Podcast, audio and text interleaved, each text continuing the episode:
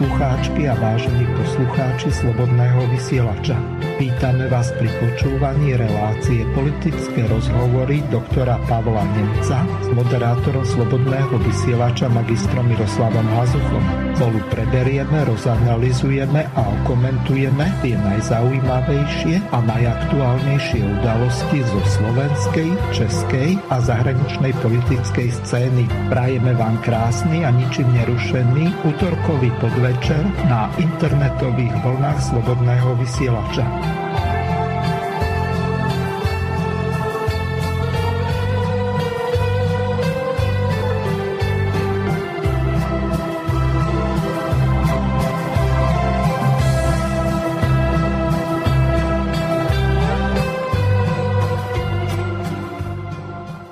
Vážené a milé poslucháčky a poslucháči, vítam vás pri ďalšom pokračovaní relácie politické rozhovory, tentokrát s Pavlom Nemcom, tak ako úvodný jingle nám naznačil. Vítam pána doktora Pavla Nemca, prajem vám príjemný podvečer. Príjemné popoludne prajem všetkým poslucháčom Slobodného vysielača a takisto vám do štúdia. Ja pripomeniem jednu veľmi dôležitú informáciu, ktorá je dôležitá z toho dôvodu, že dnešná relácia nebude kontaktná, preto v úvode neboli uvedené ani tie základné informácie, kde môžete písať alebo dovolať sa.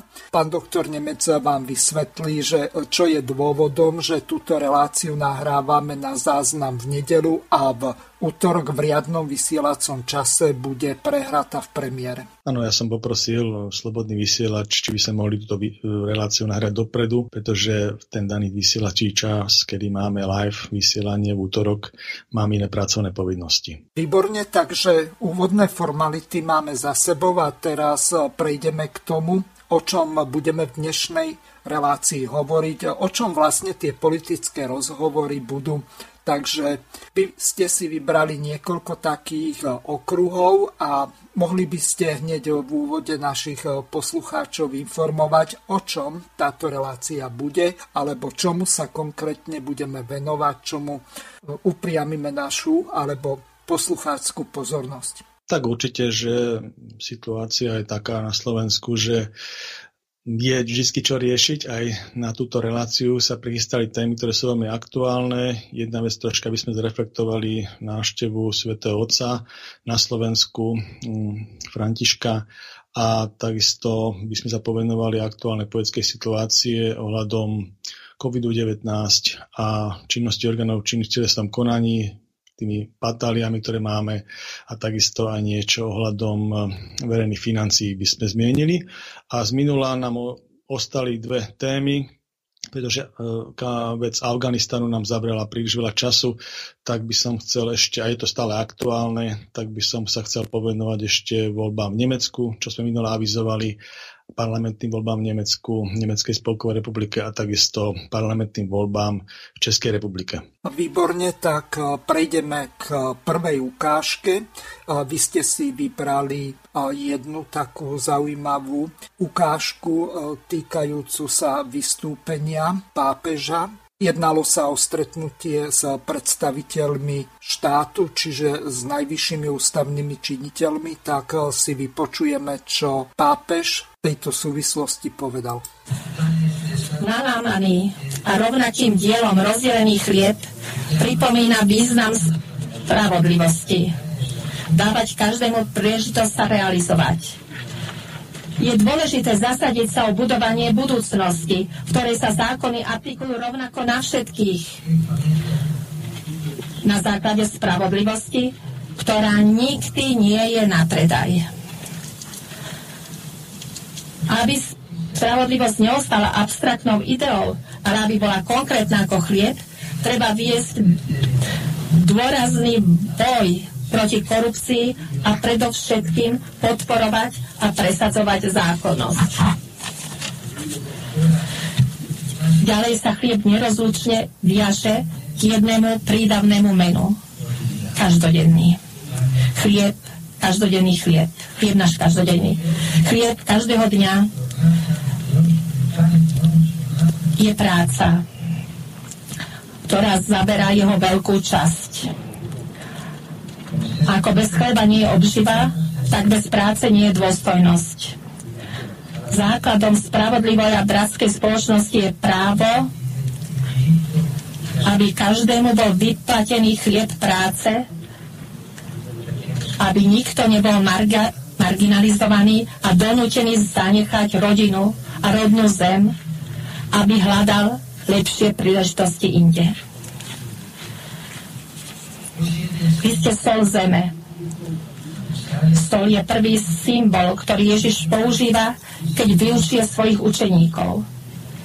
Predovšetkým dáva chuť jedlu a evokuje niečo, bez čoho je život nevýrazný. Aby sa spolužitie stálo ľudským, nestačia organizované efektívne štruktúry. Treba chuť. Treba chuť solidarity. A ako sol dáva chuť len vtedy, keď sa rozpustí, tak aj spoločnosť nájde chuť cez nezištnosť toho, kto sa obetuje pre druhých. Je pekné, že zvlášť mladí sú v tomto motivovaní, aby sa cítili protagonistami budúcnosti krajiny a zobrali si ju k srdci, obohatia svojimi snami a tvorivosťou dejiny, ktoré ich predišli. Neexistuje obnova bez mladých, často oklamaných duchom konzumizmu, v ktorom existencia bledne. Príliš mnohí v Európe sa vlečú unavení a frustrovaní, stresovaní z frenetických rytmov, nenachádzajú odkiaľ by načerpali motiváciu a nádej. Prísada, ktorá chýba, je práve starostlivosť o druhých. Cítiť sa za niekoho zodpovedný dáva životu chuť a umožňuje objaviť to, že to, čo dávame, je v skutočnosti darom pre nás samých. Okrem toho, že dávala chuť, slúžila sol v Ježišových čašoch na konzervovanie jedla, chránila ho od skazy. Želám vám, aby ste nikdy nedopustili, aby sa voňavé príchute vašich najlepších tradícií pokazili povrchnosťou konzumu, materiálneho zisku alebo ideologickou kolonizáciou. To je dôležité. Takže toto nám povedal pápež František pri stretnutí s najvyššími predstaviteľmi Slovenskej republiky. Ospravedňujem sa za nižšiu kvalitu zvukovej nahrávky. Pán Nemec, váš komentár k tomuto. Nech sa páči. Tak ja by som ešte uvedol, že vlastne Svetý Otec už je v pontifikom od 13.3.2013, čiže je to už 8 rok.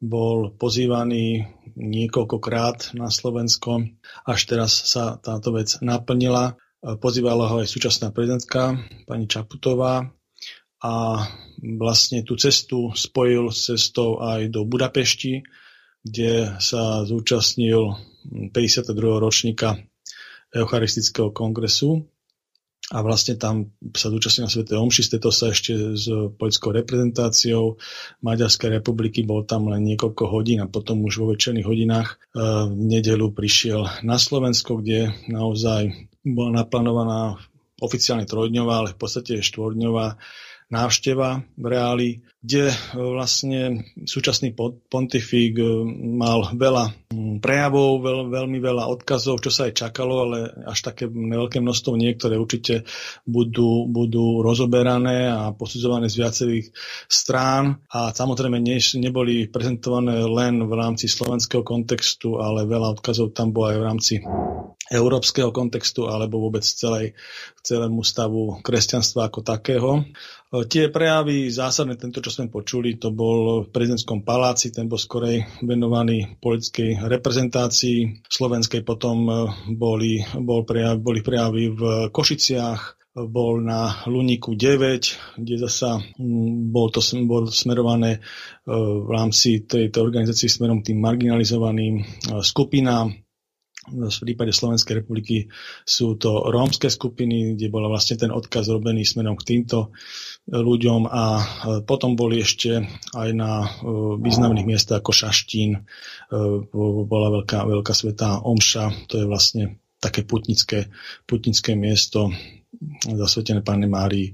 Takže bolo to, malo to svoju chronológiu, veľmi dobre musím povedať, že zorganizovanú aj z hľadiska samotných podujatí, aj samotnej scenérie a aj pápež z hľadiska tých prejavov bol veľmi dobre pripravovaný, aj nabrifovaný, dá sa povedať, aj uh, mal, mal aj interné prejavy smerom ku slovenskému kléru, krem tomu aj ako občianskému životu a vôbec uh, kresťanskej a uh, kresťanskej obci.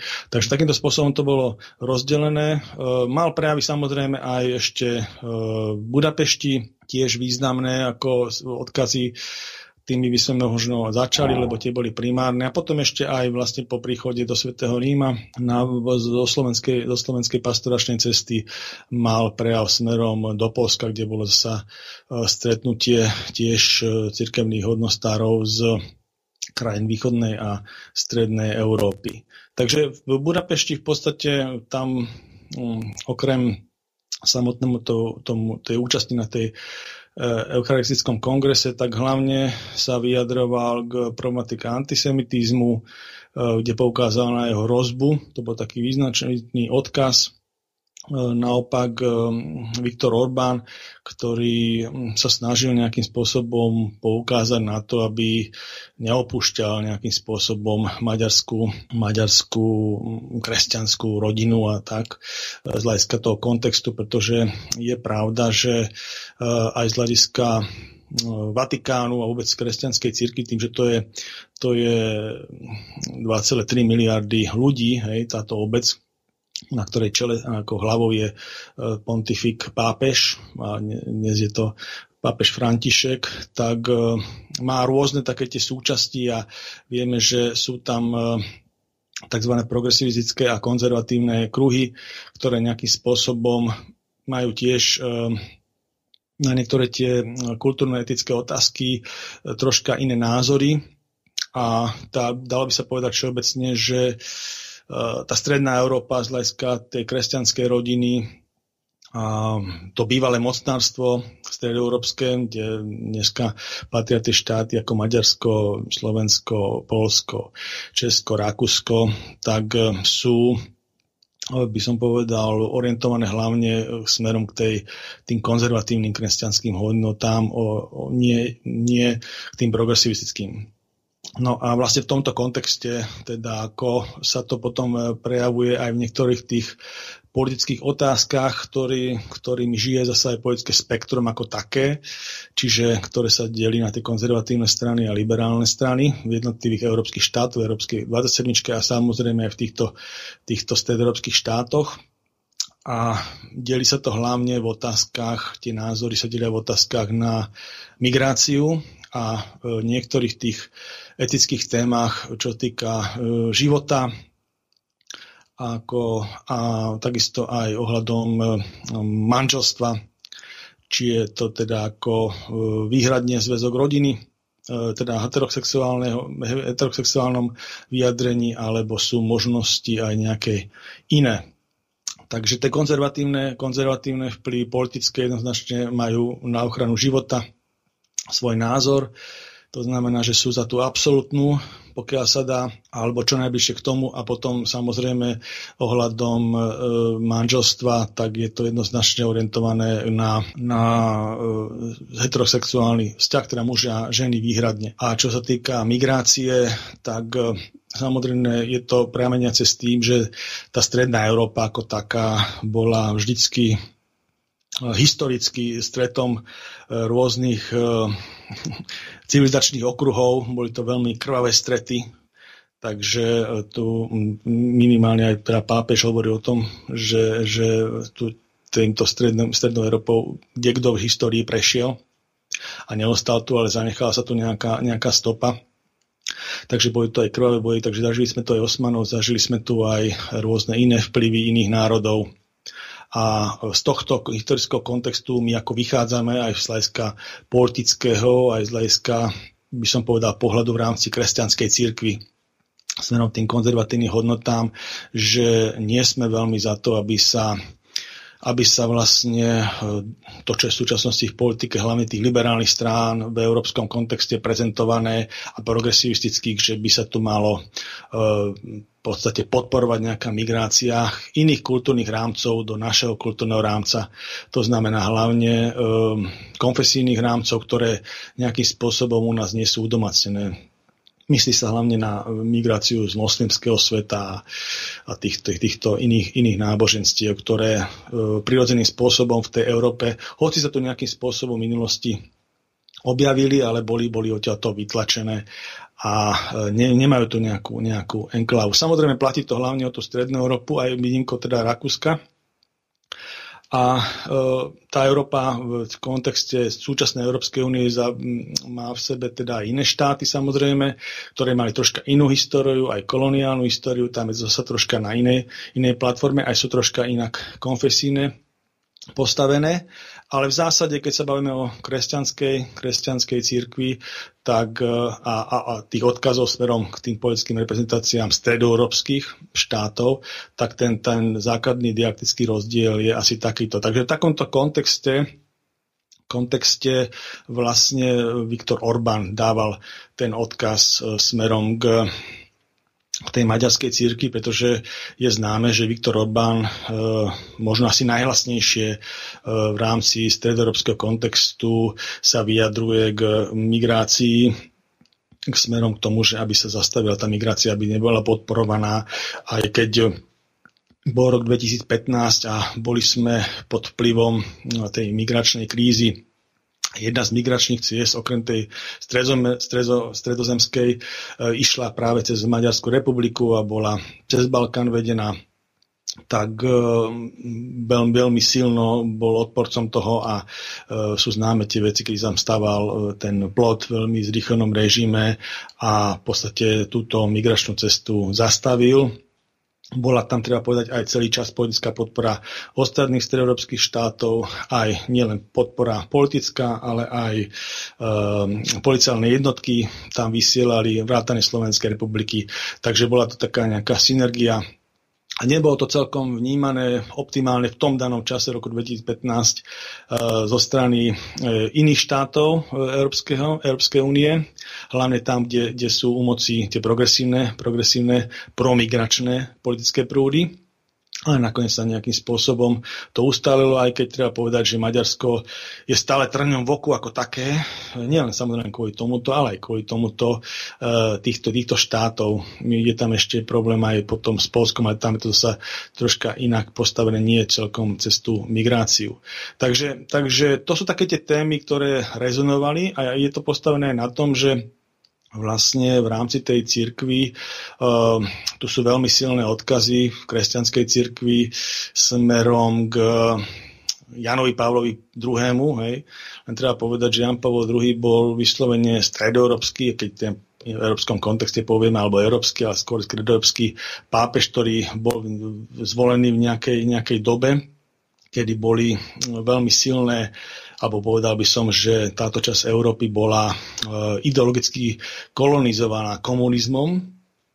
A e, tie práve tie cirkevné kruhy e, alebo tie cirkvy, hlavne kresťanské cirkvy v týchto štátoch, vrátane Slovenskej republiky, boli veľmi antikomunisticky nastavené a veľmi ich podporilo v tom, tom boji s týmto totalitným systémom aj táto voľba Jana Pavla II a pozbudila aj v tom boji samozrejme, ktorý teda skončil pádom železnej opony a, a zlikvidovaním tejto komunistickej totalitnej ideológie v tých, týchto štátoch. Ale ten odkaz tu stále znie a musím povedať, že uh, myslím si, že tieto, tieto cirkvy uh, Slovenská, Maďarská, v Polska a možno niečo menej Česká, ale, ale Rakúska, ktorá si nebola tým komunizmom ideologizovaná, ale, ale v zásade sú konzervatívne cirkvy a tie štyri, ktoré som hovoril, bývalé krajiny V4, sú zároveň aj veľmi, veľmi antikomunisticky uh, orientované. stále, hej, ten, v tom odkaze. No a vlastne je to tá vec, že František, ktorý v tej veľkej rodine kresťanskej z tej 23 miliardy ľudí po, pochádza z inej časti sveta, ako pontifik, je z Latinskej Ameriky, kde, kde sú iné dobové reálie to si potom e, povieme aj z hľadiska ukážky, ktorá je prichystaná, tak e, sú tam e, jeho, jeho, jeho nastavenie z hľadiska, z hľadiska z hľadiska tej názory na migráciu a na takú, možno na tie etické otázky je troška inak postavená ako, ako, ako ten stredoeurópsky pohľad alebo pohľad stredoeurópskych kresťanských kresťanských provincií a to je troška nejakým spôsobom determinované tzv. tzv. teológiou oslobodenia. A o tom si viacej povieme o, o, po našej ukážke ktorá má svoj tiež historický kontext a nejakým spôsobom vývoj, ale toto ovplyvnilo, takže on je troška posunutý z hľadiska toho, toho súboja v tej kresťanskej cirkvi smerom tým progresívnym prúdom, aj keď e, to, to samozrejme je troška zložitejšie ako je v tom poľskom spektre, je to jednoznačne orientované, ale, ale aj tá církev aj v tom Vatikáne sa delí na tých konzervatívnych, zase tej hierarchie konzervatívcov a, a progresívcov. Čiže on by skore patril ako latinskoamerický uh, pontifik alebo pochádzajúci z tohto prostredia smerom tomu progresivizmu. A to sa prejavilo aj v tých uh, odkazoch uh, nejakým spôsobom, ktoré ktoré boli prezentované na Slovensku, pretože pravím, že tá návšteva bola urobená z hľadiska tých prejavov veľmi dobre. Samozrejme, bol tam aj slovenský kontext, ktorý ktorý hovoril o, o odkazi na cyrilomatievskú tradíciu, pretože samozrejme v slovenskom kontexte e, kresťanská církev je skutočne um, veľmi dôležitá aj z hľadiska dejín, aj národných dejín, pretože Slovenská, uh, slovenská národnosť ako taká bola, bola dlhom, dlhý čas proste marginalizovaná v tomto priestore, bola potláčaná, násilne potláčaná, takže to, že sme prežili uh, monarchiu a všetky tie veci s tým súvisiace a aj potom obdobie toho 20. a vlastne do dneska, tak ďačíme e, aj tej kresťanskej církvi a hlavne, hlavne v období, období monarchie, kedy vlastne množstvo, množstvo našich diateľov a národobuditeľov bali, pochádzali z tohto, z tohto z týchto kresťanských, kresťanských kruhov primárne. Takže my, my máme aj tento kontext eh, takto postavený, takže preto máme aj tú cyrilom metodeskú e, tradíciu a tých vierozvescov a máme to aj v ústave tento odkaz zakotvený. Proste je to, je to základ DNA tohto štátu. A máme tu aj v súčasnej dobe okolo 65% z celkového množstva obyvateľstva vlastne kresťanov podľa štatistiky. Tá najnovšia ešte, tie údaje ešte neboli zozberané, takže to je tá štatistika cca spred desiatich rokov, ale je to významné, významné percento, ktorý sa hlási e, ku kresťanstvu v Slovenskej republike ako praktizujúcim, praktizujúcim kresťanom. Takže e, toto, toto, tento, tento aspekt bol veľmi zdôrazňovaný aj, aj z hľadiska e, prejavov pápeža.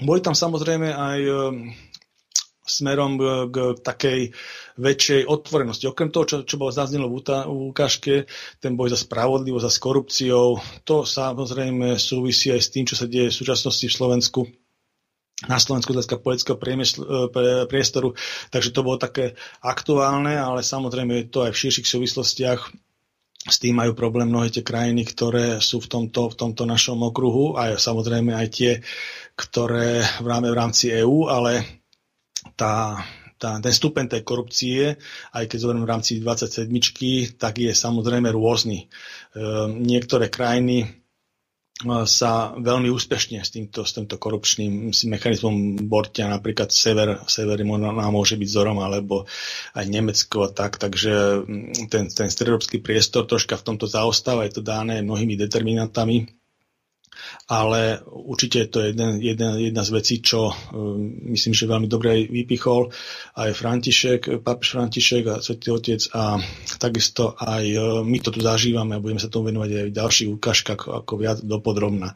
Potom samozrejme boli tam odkazy aj uh, takej väčšej nejakej otvorenosti čo už by také, že vlastne by sa to dalo vztiahnuť aj na to, na tie jednotlivé postoje, možno niekto tam vzťah, niekto nie, smerom k tým témam, ktorý, o ktorých som hovoril, to znamená k tým uh, partnerstvám, uh, registrovaným partnerstvám, pretože tá dikcia, ktorú kvázi ten progresívny smer v tom, tej cirkve nejakým spôsobom dá sa povedať, že prezentuje, je ten, že e, samozrejme z hľadiska církevných e, vecí proste iný zväzok ako medzi mužom a ženom nemôže existovať. Ale je tam taká možnosť, ktorú tí progresivisti nejakým spôsobom vedia tolerovať v niektorých štátoch, že na legislatívnej báze, keď sa robí nejaký partnerský, občianský vzťah, takže oni to nebudú ako riešiť, aj, že nestojí to z pohľadu tých progresívnych, e, progresívnych kruhov za to. Ešte tí konzervatívci e, hovoria, že nie, že proste e, nebudeme to legislatívne riešiť. To je ináč aj postoj na Slovensku, a tých konzervatívcov, že vlastne my nemáme proti, výhrady kvôti nejakým iným sexuálnym preferenciám, samozrejme, pokiaľ to splňa tie atribúty, ako je pre heterosexuálny vzťah, to znamená nejaký, nejaká dobrovoľnosť toho vzťahu, nejaká, nejaká veková hranica, hej, a takisto, aby teda samotný ten akt ne, nebudil nejaké povoršenie, to znamená ani na verejných priestoroch a tak ďalej. Ale viac sa do týchto vecí nestaráme, ale nemienime to ani legislatívne riešiť nejakým spôsobom. To znamená ani ukotvením nejakého partnerského vzťahu registrovaného, alebo nehovoria o tých ďalších stupňoch, ktoré tam nasledujú to salamovou metódou tých progresívcov, že najprv registrované partnerstvo, potom sa urobí akože manželstvo a nakoniec sa urobí ešte adopcia detí, či akože kompletná rodina e, homosexuálna. Hej. Takže ako ehm, tam, tam, tam je taký ten, taký ten rozdiel, ale odprezentoval to takýmto spôsobom, že by sa vlastne ako taká alternatíva mohla pripustiť, aspoň tak sa to zdalo. No a samozrejme potom sa vyjadrili celkom jednoznačne k téme e, potratov, e, teda ukončenia tehotenstva, kde povedal jednoznačne, že to je smrť, to je vražda proste a e, tam sa absolútne nič nemení, tam není rozdiel. Proste e, mali by tie štáty smerovať hľadiska legislatívneho procesu k tomuto. No, e, bol tam, boli tam aj odkazy smerom k tým, e, aspoň bolo to tak veľmi zdôrazňované, smerom k tým možným diskrimináciám tých marginalizovaných komunít, preto bol tam aj čo bolo také komické, keď jeden z bývalých predstaviteľov na slovenskej politickej scéne hovoril, že na čo bereme teda pápeža ako na, na, to, na to sídlisko Luník 9, keď je také problematické a tak ďalej, že radšej mu ukážeme niečo, čím sa môžeme pochváliť a myslím, že sa v tom kontexte spomenula Levoča nejaká štúrová izba, ale tak, ale samozrejme, že to nebolo absolútne nepochopenie veci, pretože tam išlo o úplne iný odkaz a tam treba povedať, že v tej Latinskej Amerike uh, tie chudobné štvrte, aj ten vôbec kvalita života je ďaleko uh, odlišná od Európy, ďaleko za, za Európou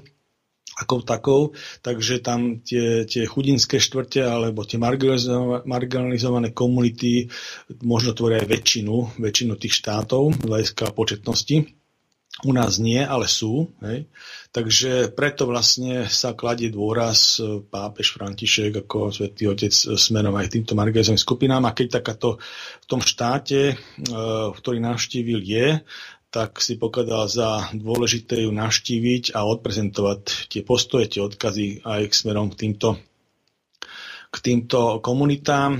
Vyznelo to skorej vo forme takej tej inklúzie, že mali by sme neustávať v tom, že e, tieto tieto komunity vlastne zapracovať do tej, do tej väčšinovej spoločnosti Samozrejme, ako snáď to je dobré, to pozbudenie. Veľa, veľká, veľa cirkevných združení sa o to snaží, treba povedať, e, rôzny, rôznymi spôsobmi, veľa kňazov a tak ďalej, takže e, aj ich pozbudil v tejto činnosti. Treba povedať, že marginalizované komunity, tie rómske, tu máme stáročia a ja teda poviem aj z politického hľadiska, že v podstate s nimi nejakým spôsobom v historickom kontexte sa vysporiadávala už Rakúsko-Horská monarchia, prvá Československá republika, komunistické režimy tu na takisto aj tá demokracia. Čiže myslím si, že bude to neustále nejakým spôsobom snaha zlepšiť ten, ten vzťah marginalizovaných komunít s väčšinou spoločnosťou ale myslím si, že je to, otázka, nie je to otázka, že by sa to vyriešilo e, v nejakej, nejakej blízkej perspektíve. Takže ako, ale to pozbudenie tam smerom tej inklúzii tak e, jednoznačne zaznelo e, z pápežových úst a toto bolo aj nejakým spôsobom na to bolo nejakým spôsobom využité práve to stretnutie na, na Luniku 9. Čo sa týka Šaština, tak to bolo putnické miesto, kde um, okrem iného pápež teda um, tým, že vlastne bola to normálne celebrovaná omša, tak ako uh, prišiel sa aj poďakovať tým, že to je miesto uh, zasvetené Pane Márie, on sa vlastne, uh, ktorá je patronkou iná Slovenska, ktorá vlastne um, sa prišiel aj poďakovať za operačný výkon, ako on hovoril, ktorý, ktorý vo svojom veku 84 rokov absolvoval, myslím, že pred pár, pár, pár mesiacmi, takže došiel aj poďakovať ako na to putnické miesto aj sám za seba Pani Márii a teda ako, že, že tá, úspešná, tá operácia dopadla dobre a že sa aj v rámci rekonvalescencie do toho pozberala. Myslím, že aj bolo to aj vidno na tej návšteve, pretože celý čas pôsobil veľmi smie, sviežým dojmom na, na ten svoj vek. Aj tie prejavy boli veľmi prepracované, takže hm, myslím, že z hľadiska tohto to bolo zvládnuté.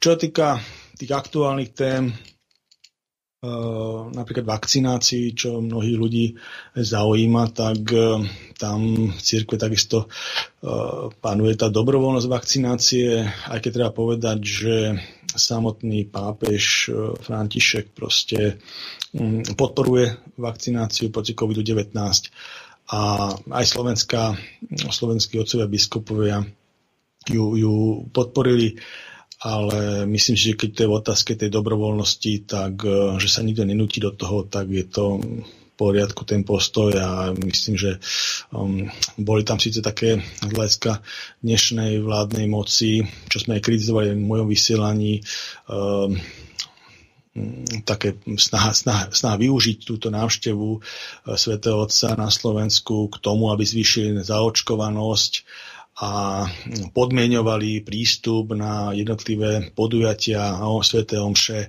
s pápežom Františkom, e, zaočkovanosťou a covid pasom a tak. No ale bola veľká kritika, nakoniec sa pritlačilo aj strany otcov biskupov, tak sa to potom rozšilo tá možnosť teda aj na to, že dobre, tak môžu ísť aj nezaočkovaní a teda otestovaní alebo premorení, ale tí, čo budú mať teda o tom potvrdení o svojej neinfekčnosti v tom danom, danom čase. Takže bol taký ústupok, na čo si myslím, že mm, jednak, že to bolo nešťastné zo strany štátu, takáto vec, lebo tá spoločnosť je veľmi rozdelená. Ináč aj mm, Svetý Otec hovorí o tom, že sme veľmi rozdelení a on to hovorí aj v európskom kontexte, ale musím povedať, že to očkovanie veľmi rozdeluje a potom vlastne na takýchto podujatiach sa tá emocia rozdelenia ešte viacej zvýrazňovala, čo je tiež veľmi nešťastné. Ja som hovoril, že sa tlačí neskutočným spôsobom na pil úplne zbytočne a dávajú sa, dávajú sa potom e, veci e, do takých, do takých polvok, kde vôbec to nepomáha. Ja poznám mnoho ľudí, ktorí vyslovene len z toho samotného toho tlaku, aj by boli takí váhajúci medzi tým zaočkovaním alebo nezaočkovaním, ale z toho tlaku proste, keď na niekoho tlačíte, tak sa samotné tej podstatnej veci toho tlaku sa nedá zaočkovať, pretože to nikto nemá rád. Hej.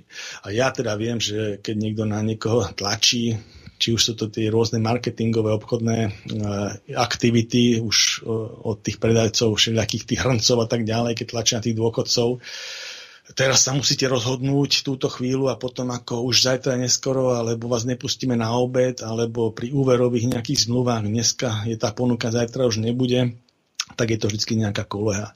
Takže proste normálne seriózne je proste povedať, takéto sú možnosti, choďte domov a keď budete chcieť, tak sa vrátite a keď nie, tak nie. Hej. A takisto to aj s tým očkovaním a neočkovaním. Čo týka tých samotných eh, covidových opatrení. A to by, som, to by som ešte rozobral potom v druhom bloku. Takže čo týka tohto svätého Otca, myslím si, že by sme mohli teraz spustiť tú ukážku ohľadom teológie oslobodenia, čo má pán Baránek a troška potom e, rozobrať e, samotnú tú, tú teológiu z hľadiska takého, takej našej optiky. Mhm. Dobre, tak e, mám tu pripravenú ukážku z Infovojny, kde bol hosťom pán doktor prírodných vied Jan Baránek a v tej súvislosti týkajúcej sa svätého Otca povedal nasledovne. Ja, ty ako vnímaš, Jano, návštevu pápeža na Slovensku? Lebo mnohí e, teda v tom videli nejaký odkaz že prečo práve tu u nás bol až 4 dní v Maďarsku len chvíľku. Niektorí tvrdia, že to bolo kvôli tomu, že, že, že máme takú peknú prezidentku. No, tak ja neviem, či to bolo kvôli tomu, že máme peknú prezidentku. Uh, takto. Čože bol v Maďarsku tak krátko, uh, som prekvapený teda, že sa nakoniec s tým Orbánom stretol. A to je jasné, Orbán má, uh, čo sa týka imigrácie, politiku, akú má, Treba si uvedomiť, uh, že Jan Pavel II, ocitol, pardon, Bergoglio, uh, pochádza z Južnej Ameriky. A je na ňom vidno, keď to detaľnejšie, keď ho detaľnejšie sledujete, tie vyjadrenia, tie činy, to, čo robí, on je silno poznačený teológiou oslobodenia. Teraz mám obavu, že posluchači môžu nevedieť, že čo to vlastne tá teológia oslobodenia bolo, čo to je vlastne. Je to, no, ako by som to zjednodušene povedal, aby to zase nebolo úplne nepres, nepresné, dá, nazvime to nejaký pokus vniesť do, do, do katolickej náuky ako nejaký marxizmus. Hej? No a to, tento prúd, tento prúd sa veľmi ujal práve e, v Latinskej Amerike, hlavne teda v Strednej Amerike, Brazílii, ale aj v Argentíne v 70. rokoch minulého storočia. A paradoxne za pontifikátu tohto pápeža e, znovu získal na sile, ale už vo Vatikáne. Mm-hmm. No a totiž ona teológia oslobodenia nie je vlastne teológiou. Hej. Je, to, je to v podstate taký myšlenkový smer v rámci tej katolíckej e, cirkvi a časť, e, časť týchto týchto mm, zastancov, autorov dokonca nepokryte tvrdia, že je to také, taká, taký návod pre katolíkov, ako prijať tú, komu, tú komunistickú ideológiu. No a, a napríklad e, Jan Pavel II, ktorého som teraz omilo spomenul, e, teológiu oslobodenia ostro odsúdil. No to bola tá, tak, tak neviem si teraz spomenúť, Takže toľko e, zvuková ukážka.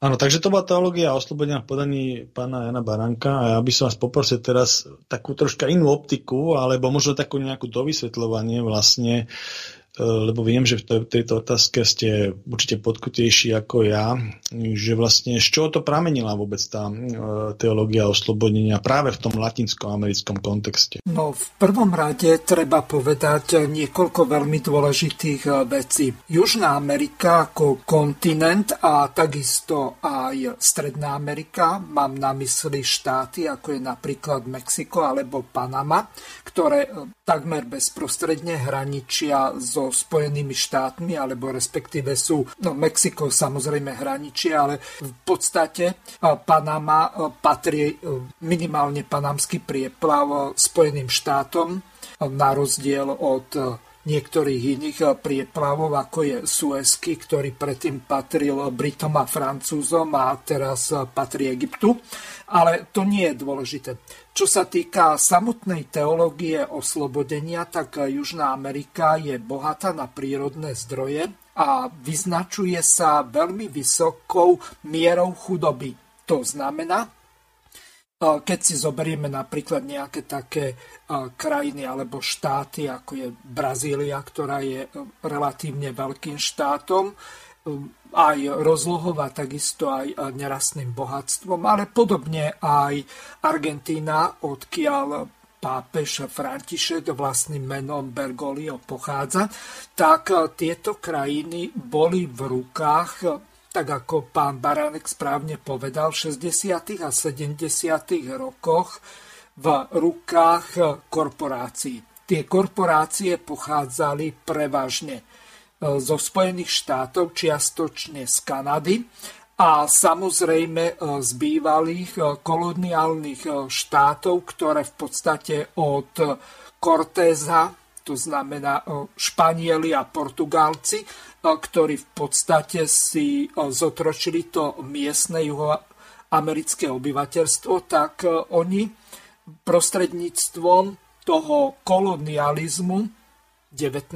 a 20. storočia v podstate vykoristovali tieto štáty. Čo sa týka toho, že čo za daných okolností robiť, tak je veľmi dôležité povedať toľko, že tieto juhoamerické štáty tak sa snažili o to, ako sa z tohoto ťažkého postavenia dostať von. Katolická církev presadzovala nejakú takú doktrínu, nie dogmu, skôr takú svoju predstavu o tom, že je to spôsobené nedostatočným rozvojom. To znamená, že tieto krajiny zaostávajú preto, lebo tá industrializácia a samozrejme aj spriemyselnenie napríklad polnohospodárstva, či už umelými hnojivami alebo technikou a ďalšími výmoženostiami, nedosahuje takú úroveň ako napríklad v Spojených štátoch alebo v Európe.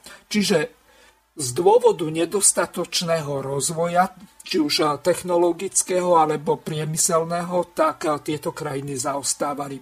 Samozrejme, začali sa tam pumpovať peniaze, samozrejme do tých korporácií, ktoré tam v podstate exploatovali to prírodné bohatstvo a nakoniec to skončilo tým, že bohatí boli ešte bohatší a chudobní chudobnejší. Z tohoto hľadiska bola v roku 1968 konferencia v Medelíne. Jedná sa o hlavné mesto Kolumbia, ak si dobre pamätám. A v, na tejto konferencii tých juhoafrických biskupov, tak oni dospeli k tomu, že za určitých okolností je potrebný národooslobodzovací boj spod toho koloniálneho jadra. A oni urobili to, že na tejto konferencii tí biskupy, jednalo sa samozrejme o katolickú konferenciu, sa dohodli na tom, že za určitých okolností e, sa nedá vylúčiť ani revolučné násilie ale zas na druhej strane len v extrémnych prípadoch sa dá ospravedlniť. Čiže e, priamo nevyzývali k nejakej ozbrojenej revolúcii alebo vzniku e, k tomu, e, že by za tých okolností, ak je napríklad nejaká revolúcia, tak revolúcia si požiera svoje vlastné deti. To znamená, že krivda spôsobuje ďalšie krivdy a samozrejme násilie plodile násilie. Čiže za týchto okolností oni sa dohodli na tom, že budú sa snažiť, aby sa jednoduchým spôsobom dostali za pomoci určitých okolností k tomu, alebo dopracovali k tomu, že jednoducho oni e, preberú v tej krajine moc. V podstate sa jednalo o podobný e, priebeh, aký bol v tom čase, to znamená v 60. E, rokoch v afrických krajinách, napríklad také Alžírsko, tak vybojovalo si od Francúzska nezávislosť a samozrejme aj ďalšie krajiny sa dostali spod koloniálneho útlaku Veľkej Británie, Belgická, Holandska ďalšie krajín, ktoré kolonizovali samozrejme Taliansko a iné európske krajiny, ktoré kolonizovali Afriku alebo dokonca Áziu.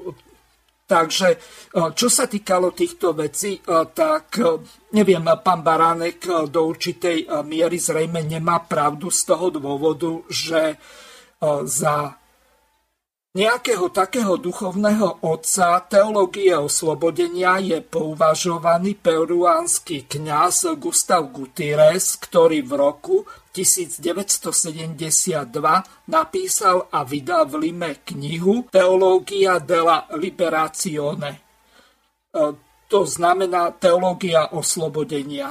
Čiže tu sa jednalo o teológiu, ktorá sa zaoberá národo-oslobodzovacím bojom, veľmi podobným, aký prebiehal napríklad v tých afrických alebo azijských krajinách. To znamená, že vtedy sa ľavicové sily, ktoré nemuseli byť e, vôbec komunistické alebo skôr bolševické, e, dostávali k tomu, aby e, tú krajinu oslobodili od toho útlaku. Takže asi toľko neviem pokiaľ máte nejaké Hej. otázky, tak eh, môžete mi položiť, lebo eh, toto je téma na samostatnú jednu reláciu za predpokladu, že by o toto bol záujem a mal by som nejakého hostia, ktorý sa v tejto problematike orientuje, tak ho veľmi rád pozvem. Ďakujem za, za dovysvetlenie. Ja by som teda ako zhrnul, ak to pochopeného, tak vlastne, keď zoberieme ten kapitalizmus alebo to vykoristovanie klasické, to, tej najbrutálnejšej podobe, tak vlastne to, čo sme zažili v Európe, že tam boli na e, pôdorise politiky robené tie excesy a vznikli tie, tie hnutia vrátane komunistického, ktorý nejakým spôsobom to potom radikálne riešil v tých svojich teóriách, tak takéto niečo sa na pôdorise alebo pôde Latinskej Amerike udialo, alebo dialo sa na pôdorise kresťanských církví. Hej? A vlastne tam vznikalo vlastne v rámci tej teológie oslobodenia takáto revolta voči tomu, voči tomu vykoristovaniu. Čiže Čiže vlastne e, odtiaľ by sa dalo že, povedať, že odtiaľ čerpajú, alebo čerpajú, aj čerpá e, František, pápež František, e, takéto svoje presvedčenie a, a, a čerpa to potom aj ten progresivistický kruh, kruh vo Vatikáne, alebo prúd vo Vatikáne vlastne tieto troška odlišné stanoviska v tých eticko etických, etických morálno-etických alebo kultúrno-etických otázkach. Mm-hmm. Ja by som Pardon, Toto povedal, ešte že... dovysvetlím, aby naši poslucháči pochopili elementárnu podstatu. Neomarxizmus nenadvezuje na marxizmus. Neo, neomarxizmus alebo skôr progresivizmus, to je presnejší e, termín, nadvezuje na liberalizmus. Čiže e, ten liberalizmus môže byť neoliberálny, to znamená ekonomického charakteru, ako napríklad eh, presadzuje eh, strana SAS a potom môže byť progresivistický, čiže eh, kultúrny a to je napríklad smer toho progresívneho Slovenska. Čo sa týka Vatikánu, tak tam od nejakého 18. storočia proti sebe súperia samozrejme dve frakcie kardinálov, ktorí sa snažia presadiť vždy svojho pápeža. Čiže ono je to v podstate e, politický boj na úrovni cirkevnej pôdy. A tam e, tie konzervatívne kruhy sú tradicionalistické a tieto modernistické sa nazývajú novátormi alebo progresivistami. To znamená, že predchádzajúci dvaja pápeži, e, ktorými boli Jan Pavol II a potom e, jeho nástupca Ratzinger, tak e, oni patrili do toho konzervatívneho, tradicionalistického krídla. A tento pápež patrí e, do toho krídla tých novátorov alebo progresivistov. Nech sa páči. Áno, a má to svoje politické vyjadrenie, aby som sa vrátil na tú pôdu, kde ja som doma. Takže tie progresívne sily majú aj politické strany, samozrejme v jednotlivých štátoch 27. A môžem povedať, že aj z hľadiska politiky Európskej únie, alebo teda Európskej komisie, je nosný práve tento e, progresívsky prúd, ktorý na úrovni Európskej komisie alebo európskych strán, ktorí sú v Európskom parlamente zastúpené, vlastne reprezentujú liberáli a socialisti. Hej.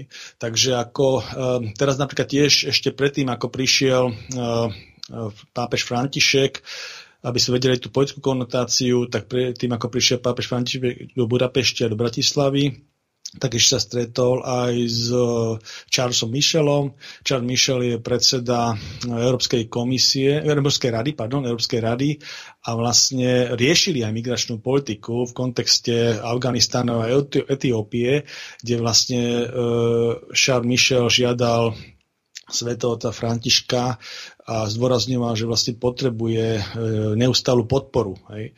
Takže ako e, tiež tento kontext je veľmi dôležité povedať a takisto aj ten politický kontext treba povedať taký ohľadom e, migrácie a týchto kultúrno-etických otázok, že neustály tlak tých socialistov a, alebo európskych socialistov a liberálov, ktorí majú väčšinu v tom parlamente, sa ukazuje aj na hlasovanie Európskeho parlamentu, pretože iba nedávno, hoci, hoci kultúrno-etické otázky sú vyslovene v jurisdikcii, aj vrácka e, Lisabonskej zmluvy sú v jurisdikcii národných štátov, teda každého z tých 27 štátov a Európska, Európsky parlament ani komisia s tým nemá interne nič, tak napriek tomu sa Európsky parlament snaží a prijíma rôzne kvázi akože nezáväzné, nezáväzné právne e, dokumenty ako vo forme uznesení, Európskeho parlamentu, ktoré vyžadujú od európskych štátov, ako teraz sa stalo, myslím, že to bol minulý týždeň, kedy prijal to uznesenie nezáväzné, aby teda aj v tých členských štátoch, ktorí neuznávajú alebo nemajú vo svojich vnútorných legislatívach nejakým spôsobom riešené otázky uh, týchto homosexuálnych uh, manželstiev akýmkoľvek spôsobom, takže aby uznávali tieto zväzky, ktoré vznikli v inom štáte Európskej únie, vrátanie nielen samotného zväzku, ale ešte adopcii detí. Hej. Čiže aj takýmito, a teda ako, aby tak upravili, upravili svoje národné legislatívy. Hej. Čiže aby sme vedeli ten celkový politický kontext, že to není len súboj ako nejakého krídla v rámci e, kresťanskej círky, ktorá je mimoriadne vplyvná a treba povedať, že kresťanské strany alebo nejakým spôsobom, ktoré majú, e, sú teda v Európe, tak e, tie kresťanské strany v jednotlivých európskych štátoch majú významný vplyv na spoločenský a politický život. Hej. Čiže ten, tá, to zdôrazňovanie týchto tém aj súčasným pontifikom má svoju úlohu, má svoje rácio. Takže netreba ho nejakým spôsobom marginalizovať, určite, že má svoje rácio a potom sa ešte robí tento politický, politický tlak. Hej. Vlastne cez tie, hoci to nemajú v portfóliu e, rozhodovacích procesov Európsky parlament, ale robí to neustále a stále to cítime. A robí to dosť veľký pres hej, z hľadiska aj tohto priestoru, aj z európskeho priestoru, aj štátov, ktoré musím povedať, že boli tzv. postkomunistickom priestore, to je okolo 100 miliónov ľudí z hľadiska Európskej únie, ktorá má 450 miliónov, tak asi 100 miliónov ľudí do toho, do toho, kontextu, do toho kontextu spadá, kde vlastne je, je to takýmto spôsobom, že prevažuje ten konzervatívny pohľad aj z hľadiska spoločnosti, aj z hľadiska cirkevných provincií, ako ten, každý štát je samostatná cirkevná provincia, takže aj tých samotných tých cirkví prevažuje ten konzervatívny pohľad na to a robí to určitým spôsobom také pnutie, by som povedal, povedal, názorové. Takže toto by som povedal, že nie je otázka uh, riešenia alebo ja neviem, nejakého výhľadového na tento deň, to sa bude, to sa bude riešiť uh, dlhé roky a rôznym spôsobom, ale ten tlak, ten tlak na to, ktorý E, prichádza z hľadiska tých progresívnych vecí e, a indoktrinácie smerom k tej legislatíve jednotlivých štátov aj v rámci stredoeurópskeho priestoru, tak sa nedá, nedá sa prehľadnúť. Ja si osobne myslím, že aj tá cesta e, na Slovensko a v Slovenskej republike bola a pápež to aj zdôrazňoval, ako na, ide na stredozem, hej, že zvolil naozaj tú strednú zem aj z hľadiska tohto celého 100 miliónového celku kvázi, a bola akože rezonančná zem Slovenska, takže to nebol vyslený kontext len taký, že slovenská návšteva, hoci sa to tak nejako pretraktovala. Tam naozaj boli, si myslím, že rozrábané tieto témy minimálne v európskom kontexte, celkom určite v rámci, v rámci únie. Takže bola to významná návšteva a myslím, že tie odkazy sa budú rozoberať rôznych, rôznych uhlov ešte, ešte veľmi dlhý čas. A bola to naozaj veľmi výživná, výživná odkazová návšteva. Pastoračná cesta aj v Budapešti a hlavne na Slovensku.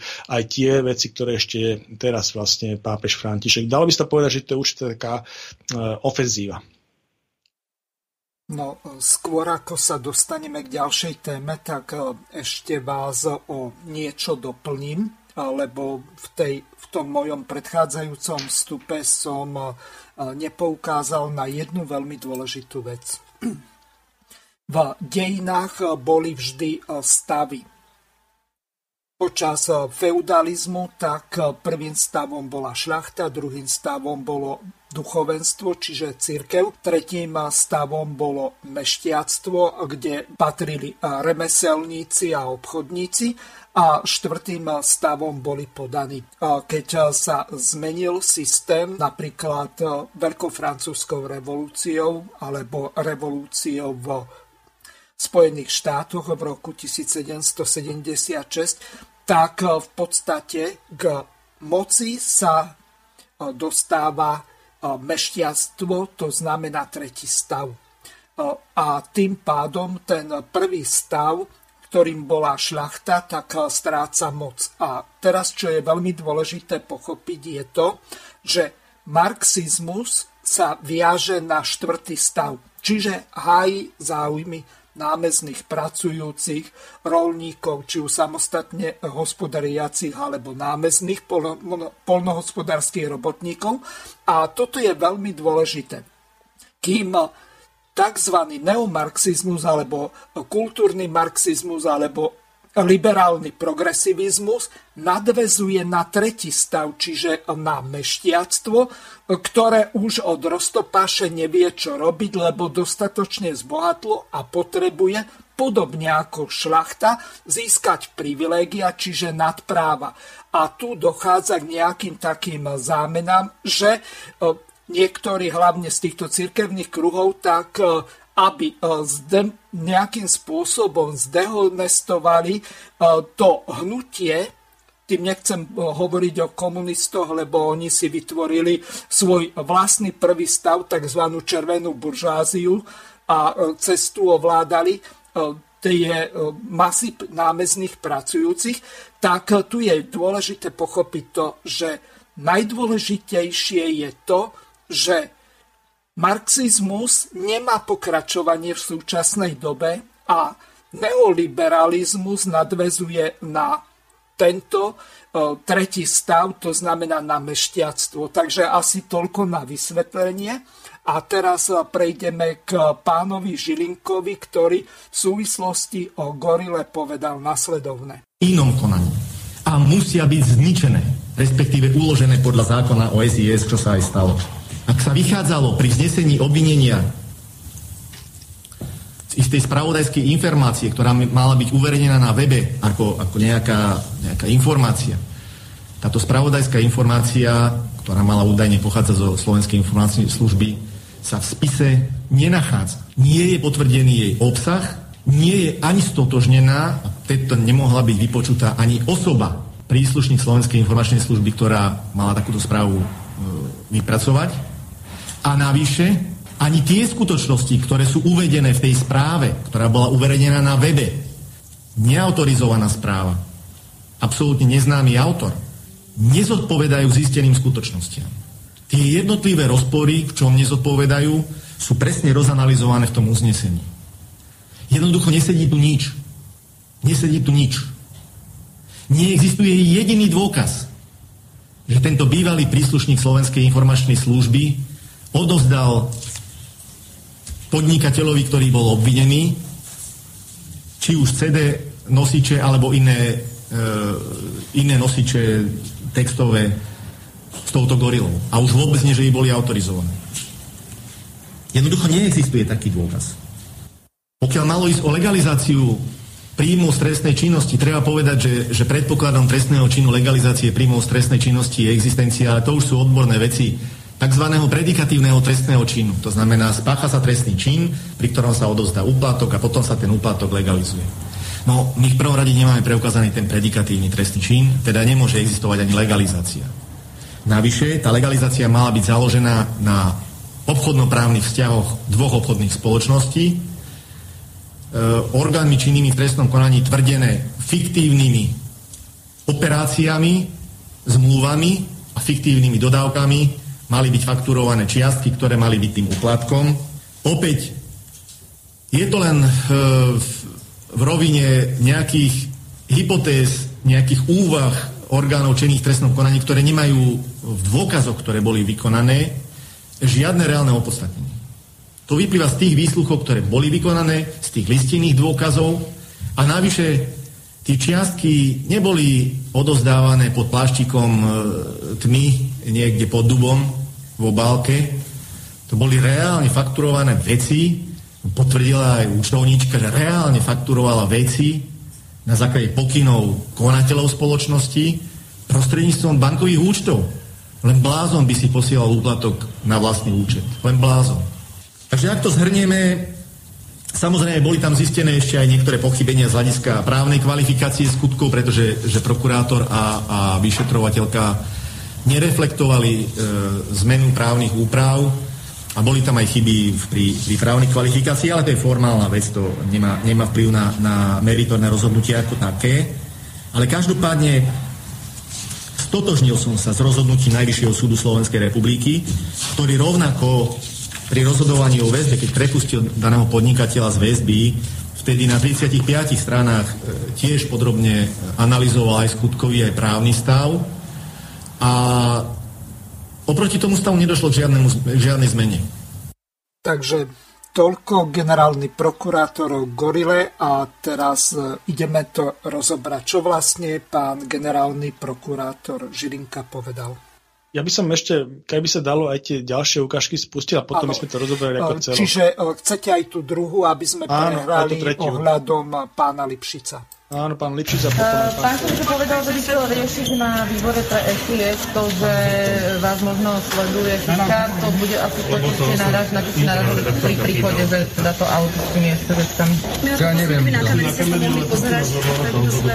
To ja neviem, kto. To je vec, komentovať. Máte aj ďalšie indície, že vás niekto sledoval okrem uh, Nebudem to verejne komentovať. Ale stali sa prípady aj mojich kolegov špeciálnej prokuratúry, ktoré mali podobný priebeh a určite v tom predpokladám, že bude konať aj policajný zbor. Pani Macharová vám dala takýto nejaký prístup? O tom sme nehovorili. Nebolo to predmetom rokovania výboru. Mala by sa riešiť tá 363 aj na tie osoby, ako sú teraz bez znaka?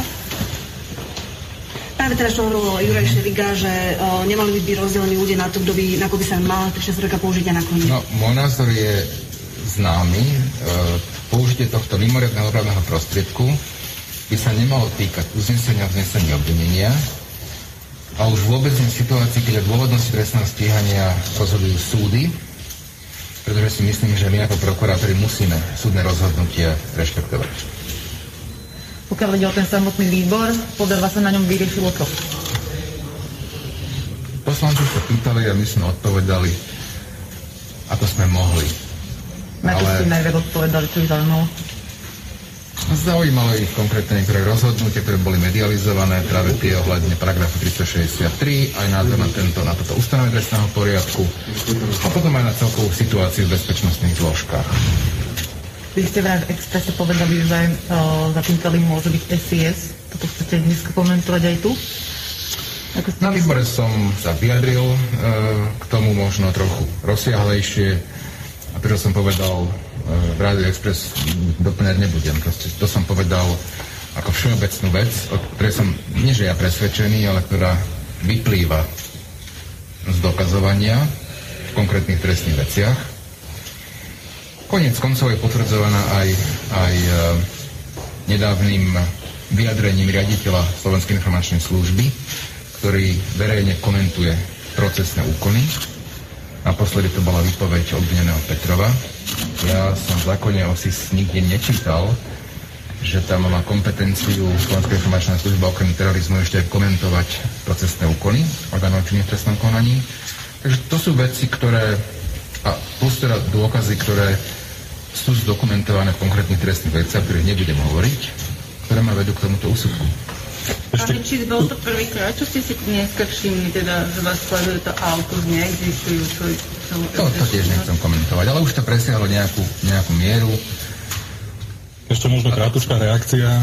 Pán Pčolinský tu zhruba pred dvomi hodinami práve komentoval tu, tento predpoklad, že SIS je zapojená do tohto celého, tak vyjadril sa, že z jeho pohľadu to vníma vaše slova ako čisté konšpirácie. Povedal, že by ste mali prestať čítať uh, menej čítať konšpiračné časy. No ja politikov v zásade nekomentujem. V poslednom období nemám čas ani knihy čítať, lebo čítam spisy.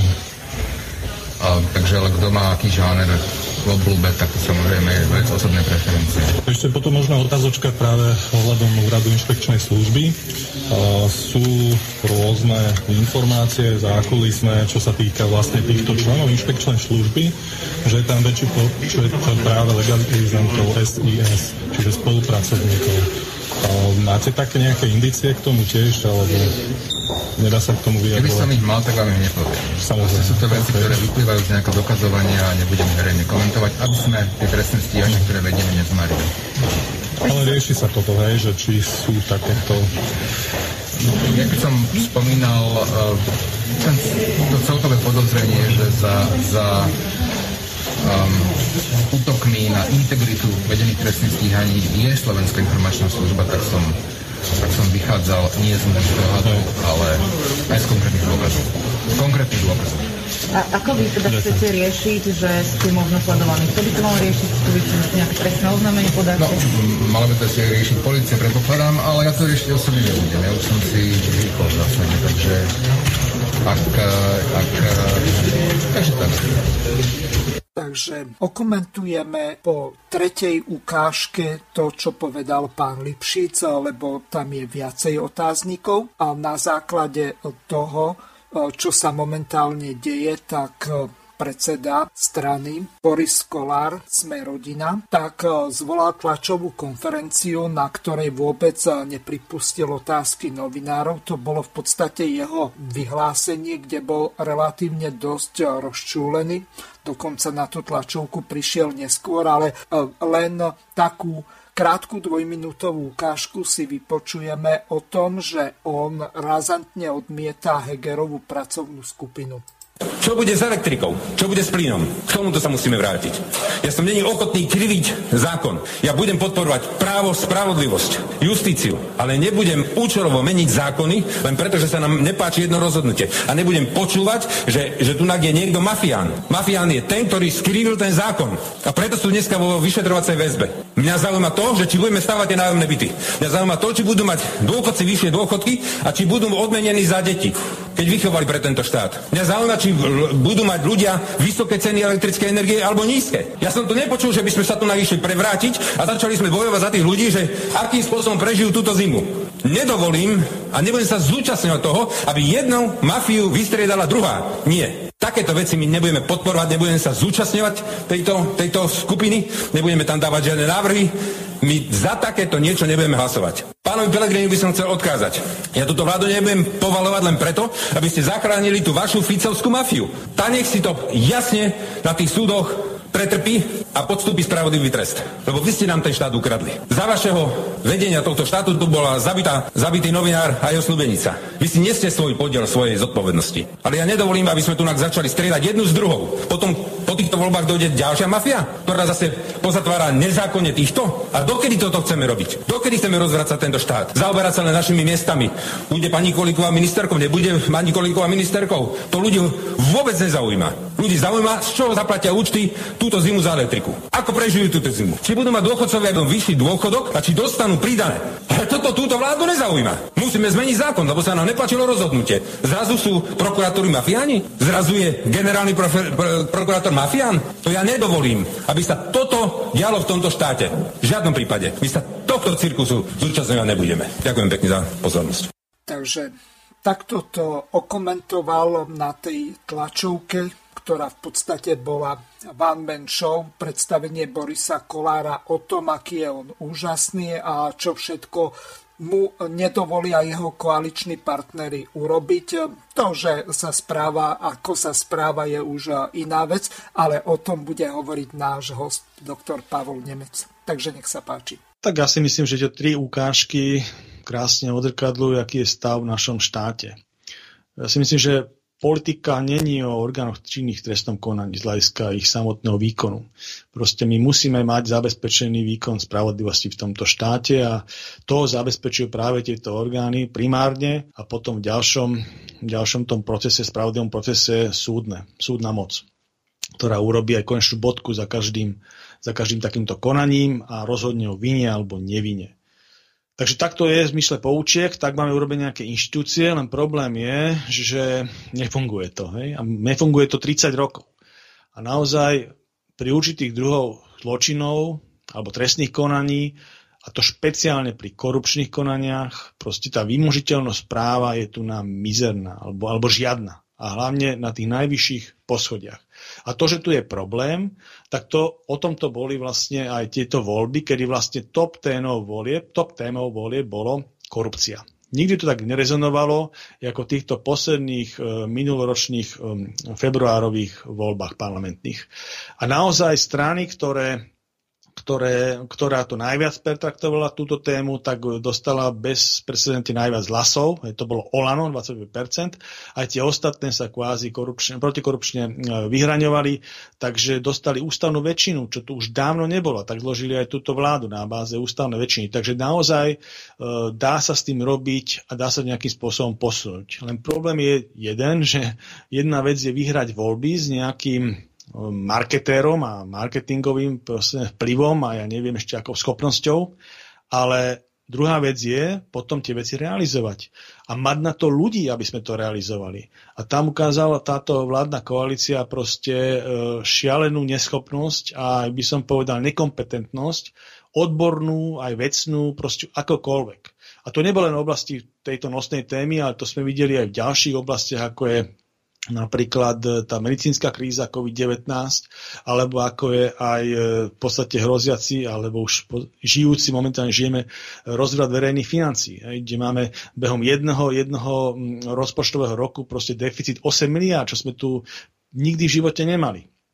Takže to, to je ozrkadlením toho, že vlastne naozaj je to veľký problém. A čo týka, keď sa vrátim k tomuto konaniu, tak e, táto vládna moc tým, že dostala takú veľkú podporu, prevzala moc v štáte, obsadila inštitúciu, exekutívu a mala jedinečnú možnosť. Nejakým spôsobom, ten jediný, ktorý ona má ako politická moc, nakonfigurovať, personálne nakonfigurovať e, ľudí, ktorí vlastne budú v tom procese, ktorý má byť kvázi nezávislý, tých orgánov činných v konaní, nejakým spôsobom e, ten personálny stav, ktorý bude schopný to zabezpečiť urobila nominácie. Čiže to jedno, jednoznačne má zodpovednosť. E, nominovali sa a schválili sa e, aj v hľadiska súdnej moci. Doplnil sa ústavný súd, to boli nominanti. E, vytvoril sa, súdna rana sa doplnila o sudcov. Takisto sa vymenoval generálny prokurátor, špeciálny prokurátor. To sú ľudia, nominanti terajšej vládnej koalície. To znamená pána Kolára, Matoviča, Sulíka, pani Remišovej. Takže jednoznačne majú politickú zodpovednosť za to, ako sa tieto veci riešia. A samozrejme majú zodpovednosť za to, ako sa riešia aj z hľadiska toho e, samotného postupu tých samotných personálnych nominácií, pretože oni si ich vybrali ako tých najlepších z najlepších hej, na tieto posty. No len čo tu momentálne zažívame, a samozrejme to policajný prezident, hej, to je ďalšia vec, ktorú nominovali a ten si nominoval, alebo mal tu možnosť nominovať svoje ďalšie kádre No ale už medzičasom oni policajní prezidenti a máme tu niečo, čo by sa dalo nazvať vojnou inštitúcií. To, že do akej miery to je proxy vojna ľudí v pozadí, ale nejakých skupín zaujímavých, ktoré sa rôzne preskupujú podľa toho, o čo sa to toľko jedná, to je tiež vec druhá, lebo jednoznačne to je aj proxy vojna. To není vojna konkrétnych ľudí z hľadiska uh, tých postov, ktoré z tej štátnej spár, uh, správe a jednotých postoch za, za, zastávajú, ale je to proxy vojna týchto finančných skupín ktoré sú samozrejme tým trestným konaním ohrozené. Hej? E, alebo, alebo niektoré ich postupy z minulosti sú ohrozené. A samozrejme má to prepojené na politiku, pretože tie finančné skupiny a tie, tí ľudia, ktorí sú nejakým spôsobom e, vyšetrovaní, tak boli nominanti tých politických strán. A teraz je tam, aká tam bola väzba medzi tou nomináciou, medzi tým nominantov a samotnou politickou stranou. To znamená konkrétnym politikom alebo konkrétnymi politikmi. Hej. To je všetko vec dokazovania, to není vec proste nejakej politickej diskusie. To je vec orgánov činných trestnom konaní. Čiže my máme riešiť, alebo, alebo politici majú riešiť tie veci, ktoré vyplývajú z chodu štátu ale o vine a o treste a o tom, že kto je z toho polozrivý a ja neviem tieto veci ohľadom vyšetrovania, to majú robiť tieto orgány a v podstate my sa len oboznámime s tým. Hej? Len tu nás sa deje priamy opak. Hej? Jedna vec je, že je to priamy e, súboj politický na tej platforme, že vlastne máme tu na opozíciu politickú, ktorá funguje v podstate vo obrannom postoji, hlavne tá nosná politická opozícia, ktorí sú tí naši socialisti, už dneska rozdelení na hlas a smer SD. Tí vlastne fungujú na svojich tlačovkách ako advokátske kancelárie. Hej? A potom máme zase na druhej strane nejakú e, koalíciu, ktorá funguje ako kvázi obžalobca. Hej? Ale to tiež nefunguje celkom tak, jak to je, že proste máme tu nejakú koalíciu na strane dobrá a opozíciu na strane zlá, pretože tá šedá zóna jednotných personálnych a vzťahových prepojeniach, aj v konkrétnych trestných konaniach sa proste obnáša aj ľudí, ktorí fungovali v tej druhej poľskej strane. To nie je len prípad pána Čolinského, ale ten taký najviac, naj, najviac viditeľný. Hej. Takže, a to ďalšia vec potom, čo meníte proxy zastúpenia a proxy spojenectva v pozadí. Takže, takže celé to je vlastne postavené na tomto a potom sa to prejavuje čo už vlastne teraz prešlo, že je to už úplne otvorený konflikt. A vyhrotilo sa to tým, že vlastne e, konflikt medzi špeciálnou prokurátorou, čiže Danielom Lipšicom a generálnou prokurátorou, čiže e, pánom Marošom Žilinkom z hľadiska konkrétnych trestných konaní, ktoré nejakým spôsobom boli pripravované až do formy obžaloby, teda podania na súd vo forme špeciálnej prokuratúry a zastavené boli tie trestné konania na základe opravneného paragrafu 263 generálnym prokurátorom iniciátorom konania v týchto veciach. To znamená, ale nie, že by sa zastavilo to úplne, ale proste e, ako keby som povedal, že boli tam toľko procesných chýb, že, že sa to musí doplniť, vlastne ako keby sa to vrátilo, zastavilo sa to, vrátilo, ale môže sa tom pokračovať, hej, samozrejme to už, je, to už je vec druhá. Proste bolo to nejakým spôsobom takýmto vyštudovanej podobe a to bol spúšťač vlastne tohto konfliktu, čo tu máme. Z hľadiska tej otvorenej vojny, pretože už sa tam vychádza z toho, že vlastne e, aj sme rodina sa kvázi postavila k tomu, že, že uh, je to v podstate ako keby dobre, samozrejme v rámci toho nejakého konania tohto paragrafu 263 sa ich nominant, o ktorého sa inak snažili, dostal von, von z tých podozrení. A na druhej strane došlo vlastne k ako keby k spochybneniu a začeniu trestného konania voči samotným vyšetrovateľom, ktorí pripravovali na strane špeciálnej prokuratúry alebo pod kuratúrou špeciálnej prokuratúry z hľadiska tých vyšetrovacích policajných zložiek tie, tie, tie obžaloby. A e, sú podozriví teraz z rôznych tých e, mm, manipulácií v rámci toho trestného konania. To je zase vec dokazovania a tak ďalej. Čiže, čiže uh, je to veľmi veľký problematický vzťah a dochádza tu k tomu, že vlastne je tu, je tu nejaká, nejaká požiadavka na to, takéto, takto to samozrejme nemôže ostať a prichádza tu nejakým spôsobom tá politická zodpovednosť za to a teraz prichádza vlastne uh, hlavne ani nie premiér, ale proste uh, pán Matovič, ktorý je teda predsedom najsilnejšej tej strany a nositeľ kvázi toho protikorupčného programu a toho etosu, tak prichádza s tým, že uh, formálne teda zastúpením pánom predsedom Hegerom, predsedom uh, vlády, a prichádza s tým, že vlastne bude sa to riešiť na bezpečnostnej rade. Čo je vlastne ako dobre, adekvátne, adekvátny, adekvátny systém na to, tak v rámci toho tá bezpečnostná rada aj zasadla, kde sú teda ľudia zo zákona prítomní a je tam proste celá štábna kultúra okolo toho postavená a táto, táto by som povedal, no, pôda zarevala hej, a porodila myš, čiže porodila nejakú komisiu, hej, ktorá, ktorá sa bude zaoberať takými vecimi, vecami, ktoré sa už mali zaoberať dávno predtým, e, logistickými, to znamená systémovými, personálnymi, prepojeniami, súťažnosťou medzi jednotlivými inštitúciami a tak ďalej, medzi, medzi orgánmi činným trestom konaní, medzi prokurátorov, medzi generálnym prokurátorom, špeciálnym prokurátorom, medzi Slovenskou informačnou službou a policajným zborom, proste x väzie, ktoré už mali byť riešené pro future. Keď mal ísť tieto strany a títo ľudia do volieb a vlastne ujali sa tej moci. Proste je to také nejaké naháňanie sa po niečom, čo už tu dávno mal byť. Čiže, čiže tá nepripravenosť, čo sme hovorili na začiatku, že tí ľudia prišli do tých funkcií absolútne nepripravení, sa ukázala aj o tomto.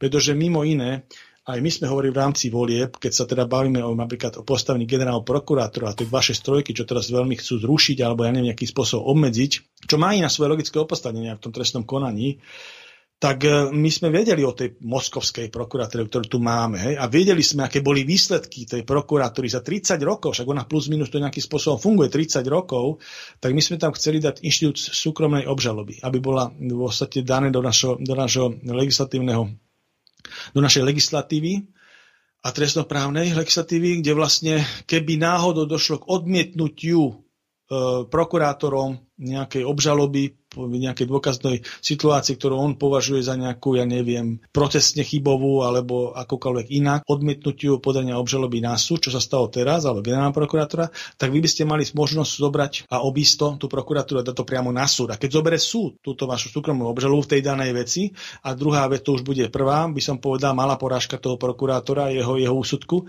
A keď ešte v tej veci rozhodne vo váš prospekt, tak je to na odchod toho prokurátora. Hej? Lebo tam potom ide o to, že či náhodou to neblokoval, na a tak ďalej.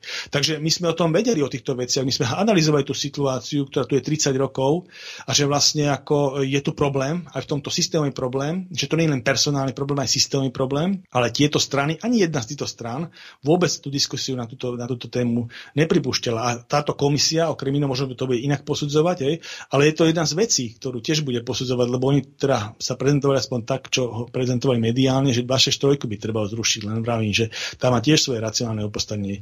Tá súkromná obžaloba, to by bolo elegantné riešenie. A to je to riešenie pro futuro. To je o tom, že vy vidíte ten štát a rozmýšľate nad tým a máte nejaké poznanie, hej? nejakú osobnú skúsenosť tým a tak ďalej. Takže, a to, to je človek, ktorý je nejakým spôsobom pripravený hej, na to. Človek nepripravený proste neurobi nič a potom vlastne e, dojde do takéhoto problému. Takže to je ohľadom e, tej veci na prokuratúre.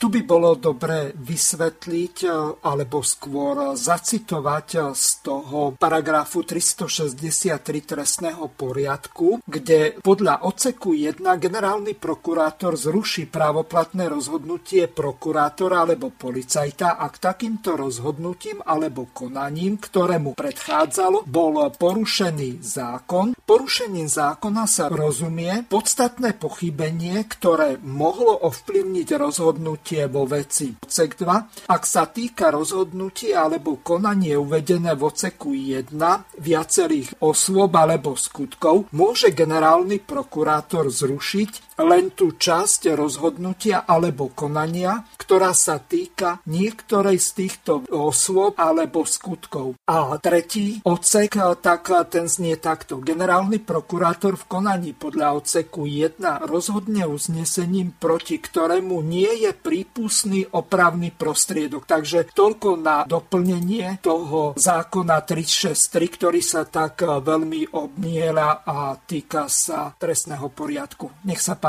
môžete pokračovať. Áno, samozrejme, že ja som s tým hovoril, že 263, tak to je 363, tak sa ospravedlňujem, keď som sa pomýlil v tom čísle. A samozrejme, že sú tam aj iné veci, že, ktoré by som povedal, dalo sa prejsť tomu, že um, aj personálnej politiky bola tu na prvá, prv, prvý problém, keď sa vlastne došlo k, k zadržaniu, zadržaniu Vladimíra Pčolinského ako riaditeľa Slovenskej informačnej služby vo funkcii riaditeľa Slovenskej informačnej služby a e, tento, táto informačná služba sa z toho portfólia Smerodina nezobrala. Hej? To je tiež veľký problém, pretože teraz sa to ukázalo, a my sme to hovorili v tých reláciách, že to je problém, že vlastne e, mala sa automaticky zobrať, ako keby tá strana v tom rezorte zlíhala, pretože keď sa jej nominant proste zadrží, aj keď samozrejme, aj keď teraz bol nejaký spôsob oslobodený, ale je to proste jedna z vecí, ktorá, ktorá e, mala zarezonovať v prehodnotení tej koaličnej, koaličnej dohody. Má tam byť jasný jasný politický tlak na to. Hej.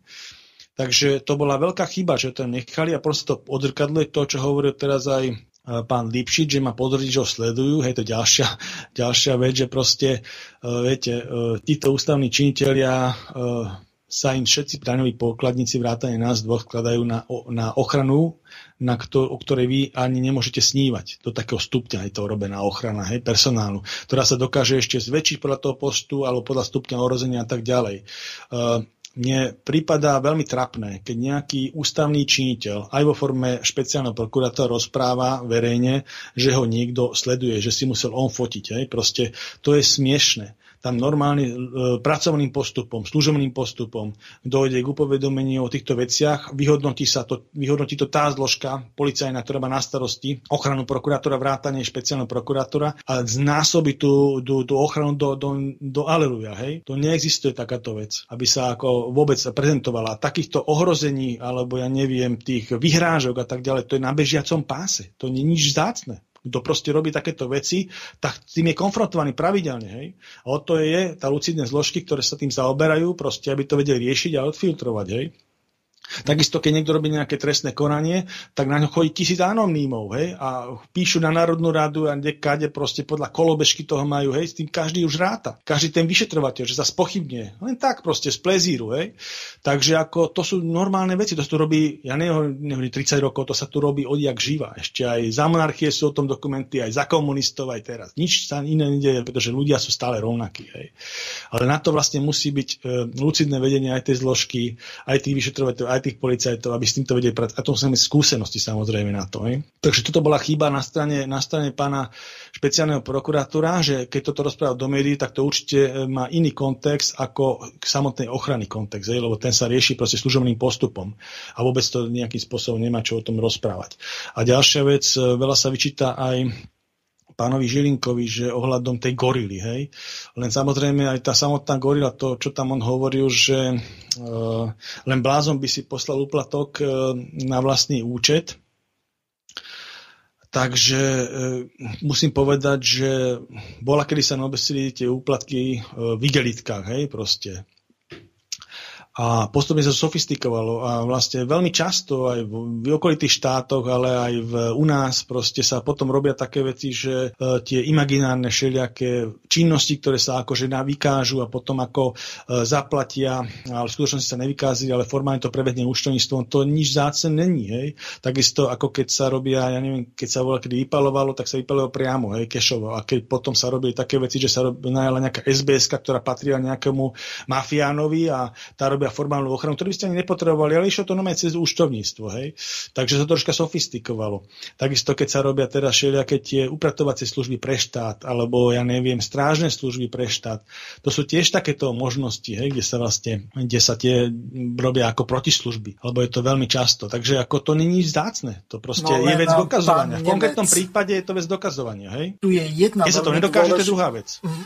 A, takto k, chcem do toho vstúpiť, pretože ak niečo takéto sa deje, tak pán generálny prokurátor Žilinka by mal si uvážiť, že či sa nejedná o legalizovanie peňazí z trestnej činnosti takýmto sofistikovaným spôsobom, čiže de facto iný druh trestného činu, čo môže, môžu títo rôzni oligarchovia úplne bežným spôsobom robiť. Spenty, pán Haščák a ďalší. Takže keď sa k tomu vrátim, tak ako takáto možnosť nejakého, nejakej legalizácie ako tých finančných transakcií není bláznostvo. Len iná vec je dokázať to. To ja berem. Pokiaľ sa to nedokázalo, tak proste OK. Ale ako, ako možnosť, že takýmto spôsobom sa prezentuje úplatok sofistikovane, tak to je bláznostvo. To je proste možnosť. Hej, úplne, úplne legálna, ako z hľadiska prevedenia. Ale ako treba to dokázať samozrejme. Takže ako to si myslím, že nebolo šťastne používané, čo tam, čo tam ako prezentoval v rámci tých svojich, toho, toho svojho výstupu. Takisto treba povedať, že eh, aj ten spravodlivý proces, to je proste na prvom mieste, však o tom hovoril aj pápež, ale samozrejme to je aj vôbec zmysel tej spoločnosti, že musí tu byť dosiahnutá spravodlivosť v akomkoľvek procese, aj tom korupčnom. A musí byť aj dodržané, dodržané aj práva toho obvineného na spravodlivý proces. Hej, vo všetkými možnosťami obhajby a tak ďalej. Na to musíme dávať veľký pozor. Takže e, tiež musíme mať veľmi citlivé medzi nejakým politickým alebo súdnym aktivizmom, hej, nájsť, a súdnym purizmom alebo prokurátorským purizmom. Tiež tam musí byť. Preto to ide vlastne na tie súdy, kde sa to vlastne voľne posudzuje, hej, z hľadiska tých všetkých. A tam sa to objektivizuje. Na to, na to je podľa mňa aj to, čo sme tu už minule rozoberali, že máme príliš dlhé a komplikované tie prípravné konania, že malo by sa to viacej odohrávať celý ten súboj vlastne už na tom súde. Čiže mali by sa skrátiť prípravné konanie a už dodávať pre tie súdy a tam je aj iná možnosť medializácie, aj prístup, lebo naozaj tu na, sa bavíme o niečom, že my nevieme, čo je v tých spisoch. Proste ani to nemáme právo vedieť, pretože to je uzavreté v tom procese orgánov činných trestnom konaní, zatiaľ v tomto štádiu. Keď to už je na tom súde, to už je iné, hej? Tam už sa dá robiť tie výstupy a tak ďalej, tam už viacej vidíme do tých vecí a je to možné vlastne aj verejne lepšie komentovať, aj pretaktovať aj názorovo. Čiže, a malo by to byť zájme aj tej spoločnosti, tej spravodlivej spoločnosti, ktorej sa chceme nejakým spôsobom približovať, tak si myslím, že toto by malo byť jedno zo systémových opatrení, že skráti prípravné konanie a viacej to dávať na súdy proste. A keď to budú zhadzovať, to už je druhá vec. Bude sa to musieť rešpektovať a rešpektovať to rešpekt súdov a ich konečný verdikt je jednoznačný. No, táto, aj keď by možno, e, viete, že, že bol by tam pocit iný, hej, ale rešpektujeme ten výrok súdu. To je proste základ. Keď už niekto dá na súd aj žalobca alebo obhajca niečo, tak rešpektuje výsledok. A jeden aj druhá strana. O tom je to princíp toho práva. Takže to si myslím, že, že k tomuto budeme musieť ešte nejakým spôsobom dospieť. Otázka kedy a otázka, či k tomu dospieje súčasná vládna koalícia, lebo sú veci, kde by som povedal viacej do toho vidím ako ten zdravotnícky systém a e, ten zdravotnícky systém, jak sa súčasná vláda popasovala s COVID-19 a pasuje sa s ním, tak naozaj e, bolo to veľmi nešťastné a neprofesionálne, tak ja si myslím, že nemám veľkú dôveru, že aj tento systém, ten druhý, tento právny a tento spravodlivý proces, že by nejakým spôsobom lepšie zvládla, jak ten medicínsky. Musím povedať, že mne veľmi vadí aj to, že sú tie diskriminačné zákony v podstate platné, hej? že vlastne vôbec schváli taký zákon a na základe tých, toho opravnenia zákona, ktoré dali orgán na ochranu zdravia, tak vlastne dochádza k tú možnostiam e, dávania tých vyhlášok, ktoré dramatickým spôsobom v podstate diskriminujú nejakú časť obyvateľstva na základe nejakého úkonu, ktorý je dobrovoľný. Hej. Také niečo dobrovoľné, tak vás to nemôže obmedzovať nejakým spôsobom. Či sa už v tej dobrovoľnom výkone to očkovania rozhodne tak, či onak. A toto sa obmedzuje. A tu nám chýba tiež nejaký právny postoj. Treba aj tej generálnej prokuratúry a on to dal na ústavný súd, aj ústavného súdu, ale v nejakom logickom časovom horizonte. Nie, že proste e, sa to tam dá a nevieme, kedy bude rozhodnutie hej, vo veci. Takže to, aj to zrýchlenie týchto vecí, tých rozhodovacích procesov je veľmi dôležité z hľadiska toho, toho procesu spravodlivosti.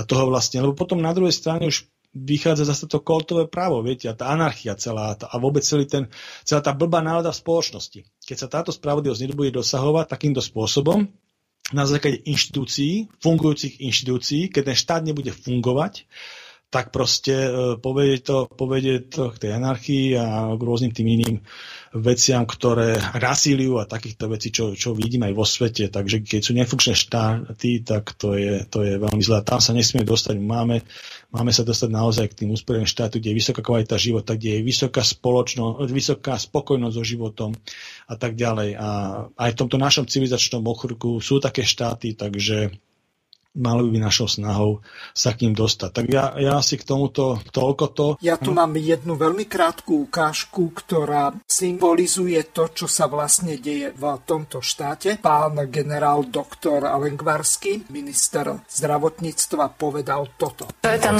zlomový moment, keď vy poviete, že áno, idem a chcem, aby bola schválená tretia dávka. Čo vás presvedčí ako ministra?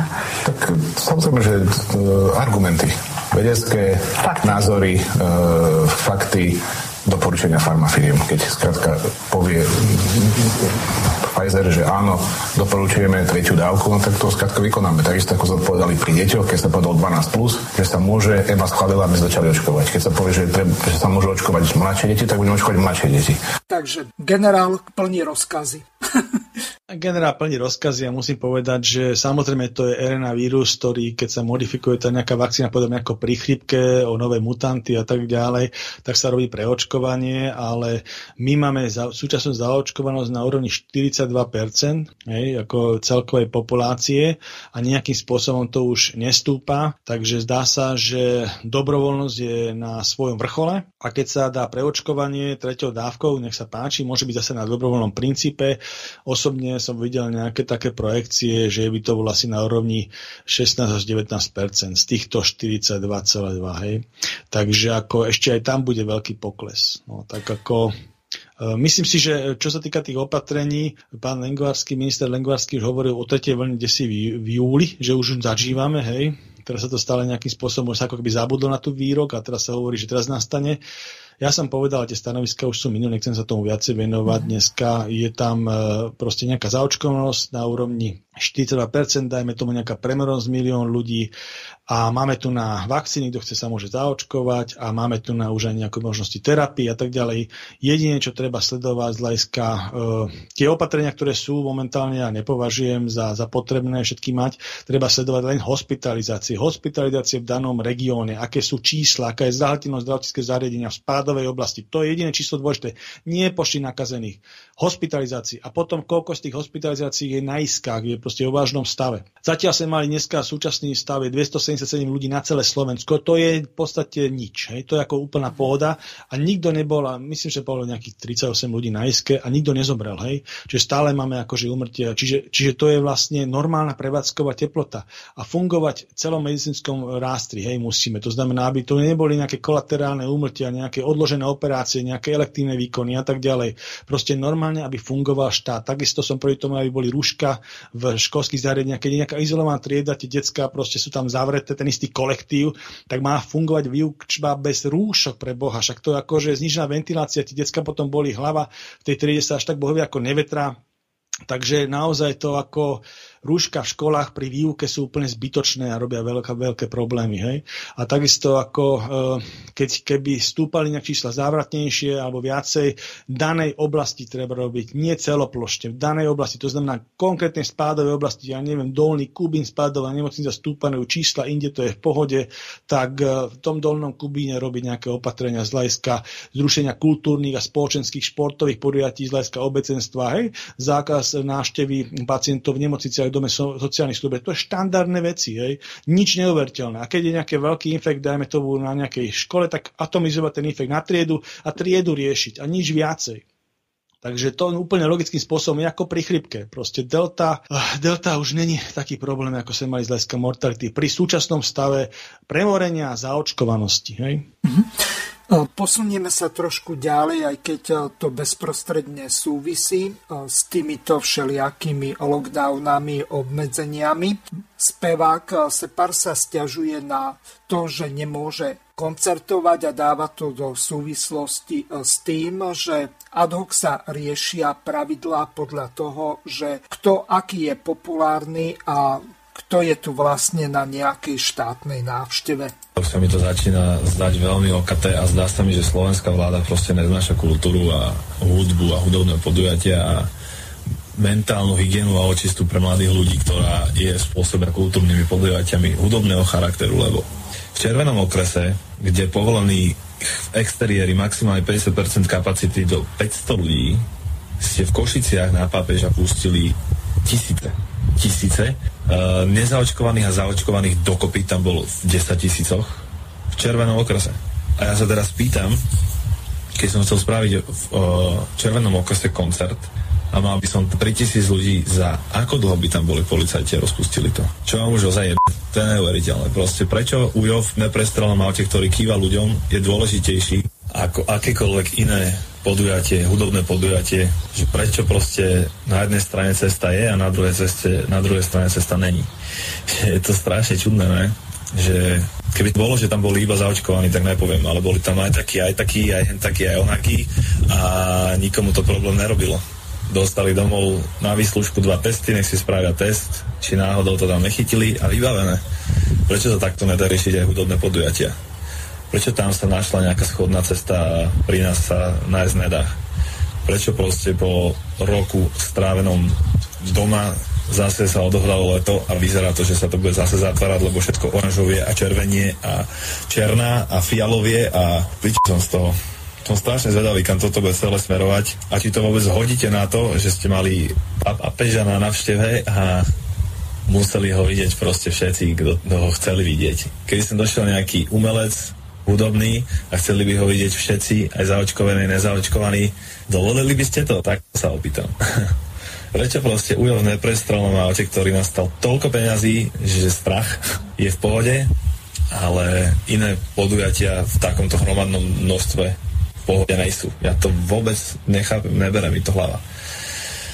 Takže tak, no a hlavne by to štát nestalo toľko peňazí, kebyže sa spraví nejaké kultúrne podujatie vo veľkom a hlavne sa z toho odvádzajú dane, čiže by ste vlastne ešte zarobili, takže neviem. No nevadí, každopádne sa držme, uh, choďte ľudia von, ne na moje koncerty, na hociaké koncerty, čo sú, lebo vám hovorím, že čo skoro to bude zase zavreté. Takže pápež nastal oficiálne približne 8 miliónov, niektorí hovoria, že až 10 miliónov, ktoré sa mohli využiť efektívnejšie, no otázne je, kto aký názor na toto má. Je náboženská sloboda, takže je to tolerovateľné, ak to môžem tak povedať, ale na komentovanie ste tu vy, pán doktor Nemec. Ja by som len povedal k tomuto, um, on je vlastne dosť taký známy, tento pán Separ medzi tými uh, mladými ľuďmi, že taký reper, tak ja by som sa opýtal proste, a čo urobili oni ako umelci preto, aby sa vlastne tá diskriminácia a tieto opatrenia nejakým spôsobom rozvolnili. Však tu je ako veľký, veľký tlak tých ľudí, prečo by sme, prečo by sme my každú reláciu o tom rozprávame, vymýšľali demonstrácie a tak ďalej. Podporí ich nejakým spôsobom títo umelci? Proste ja som nevidel nejakú podporu, alebo že by niečo sami zorganizovali. Však oni majú tiež veľký výtlak aj mediálny medzi tými ľuďmi, že by nejakým spôsobom formovali tú, tú verejnú mienku smerom takým tým príčetným názorom a nie takým, jak tu máme, že vlastne máme tu na nejaké, nejaké hraničné prechody pre očkovaných, neočkovaných, hej, čo nejaký štát Európskej únie nemá. My to máme. To nie je len také, že proste nerobíme nejaké koncerty. Samozrejme, že koncerty mohli byť, hej, proste my už žijeme s vírusom. To je základná paradigma zmenená. Žijeme s vírusom. My ho nezabránime, nezastavíme ho na hraniciach, nikde ho nezastavíme. Hej? My s tým žijeme, to je celé. Ale sledujeme tú premorovačku, aká je na nejakej tej parciálnej báze. To znamená, my sme robili rajská profilaxie, tie prevencie maximum, čo sme mohli. Sú vakcíny, kto sa chce, môže dať zaočkovať, alebo je zaočkovaný, niekto je premorený a niekto proste spolieha na svoj stav zdravotný, v poriadku je to slobodné rozhodnutie, ale my sa už proste, my musíme žiť vo všetkých odvetviach, hej? A proste robiť problém, teda robiť e, zákroky až nejakom ohnisku nákazy, keď sa detekuje a tam potom robiť nejakú reštrikciu. Ale normálne ako koncerty mohli fungovať, len keď nerobia oni podporu, hej? toto je prvý krát, čo som niečo také zachytil na internete, tak e, nech sa niečím nedivia, hej? A môžeme na tie nemecké voľby. Samozrejme. Zuallererst geht es mir um die jungen Leute. Dass in einem so reichen Land wie Deutschland so viele Kinder arm sind, das ist nicht akzeptabel. Und deshalb sage ich, wir brauchen in der kommenden Legislaturperiode eine große Reform, die dafür sorgt, dass Kinderarmut aus Deutschland verschwindet, mit einem besseren Kindergeld, mit dem, was wir uns auf den Weg gebracht haben und was wir erreichen wollen. Und wir müssen dafür sorgen, dass die jungen Leute eine Perspektive bekommen mit einer guten Berufsausbildung. Und das will ich an dieser Stelle ehrlich bekennen. Ja, wir sorgen für ein durchlässiges Bildungssystem. Wir setzen uns dafür ein, dass es besser wird mit Krippen, Kitas, Ganztag. Eine große Sache, dass wir das jetzt hingekriegt haben. Wir werden in Deutschland den Ganztag auch in den Grundschulen kriegen. Und der Bund wird die Länder, weil es eine große Aufgabe ist, nicht alleine lassen. Wir werden das gemeinsam schaffen. Bol Olaf, Olaf Scholz. Scholz, eh, ktorý je momentálne ministrom financí v Spolkovej republike Nemecko a zároveň je volebným lídrom za stranu SPD. Takže nech sa páči, pán Nemec. Áno, tak v podstate nemecké voľby sa budú konať za pár dní 26. septembra. Nemecké voľby sú znamení toho, že nemeckú politiku opúšťa legendárna kancelárka, teraz to hovorím to nemeckou optikou, eh, Angela Merkel, ktorá 16 rokov by som povedal, že s nou pesťou, alebo ja neviem, veľkým, veľkým svojim diplomatickým umom riadila Nemeckú spolkovú republiku, najsilnejšiu krajinu ekonomicky uh, Európskej únie. Je to, my musím povedať, že naozaj legendárna politička, ktorá urobila síce veľkú, veľkú chybu v 2015 roku, ale keď to porovnám s ostatnými nemeckými kancelárami predchádzajúcimi, tak naozaj za tých 16 rokov nemá žiadny korupčný škandál, čo nebolo zvykom v Nemecku na tejto úrovni, hlavne korupčný škandál, potom samozrejme boli tam aj nejaké iné sexuálne alebo také a to tiež ona nemá. Čiže v podstate bola bez absolútne nejakým spôsobom takýchto škrapulí, tak e, celkom zaslúžene. A keď odchádza takáto legenda nemeckej politiky, tak e, ten priestor je problém vyplniť, takže ona bola kandidátkou e, konzervatívnej, na nemeckej porovnej konzervatívnej strany tých kresťanských demokratov CDU, CSU, oni majú takú sesterskú koalíciu, tá CDU je celonemecká, CSU je bavorská záležitosť a vždy kandidujú teda ako v dvojkoalícii No a je to aj vidno na tých číslach. Ja mám priemerku Nemecku, nie jednotlivé prie, prieskumy, ale priemerku z tých prieskumov pred sebou. Ale ešte dovysvetľujem, potom tam je SPD. SPD uh, je klasická sociálna demokracia, ktorá 16 rokov vlastne e, nejakým spôsobom nemala kancelára, lebo v Nemecku najdôležitejšia persona politická kancelár, takže veľmi po ňom túžia. Boli v tieni dlho Angeli Merkel. Potom je tam strana zelených, veľmi silná, asi najsilnejšia strana zelených v Nemecku a musím povedať, že veľmi radikálna. To je také líznutý tým neomarxizmom, keď e, štandardne by sa povedal, tak nie je to prípad sociálnej demokracie, ale hlavne tejto, tejto Grüne, tej, tej, tej nemeckej zelenej, zelenej strany. Potom je tam FDP, FDP sú slobodní kvázi a AFD, Alternatíva pre Nemecko, to je dosť známe aj v týchto eh, internetových rádiách, pretože je to také, a taká avantgarda, taký underground nemeckej politiky, názorový aj celkové.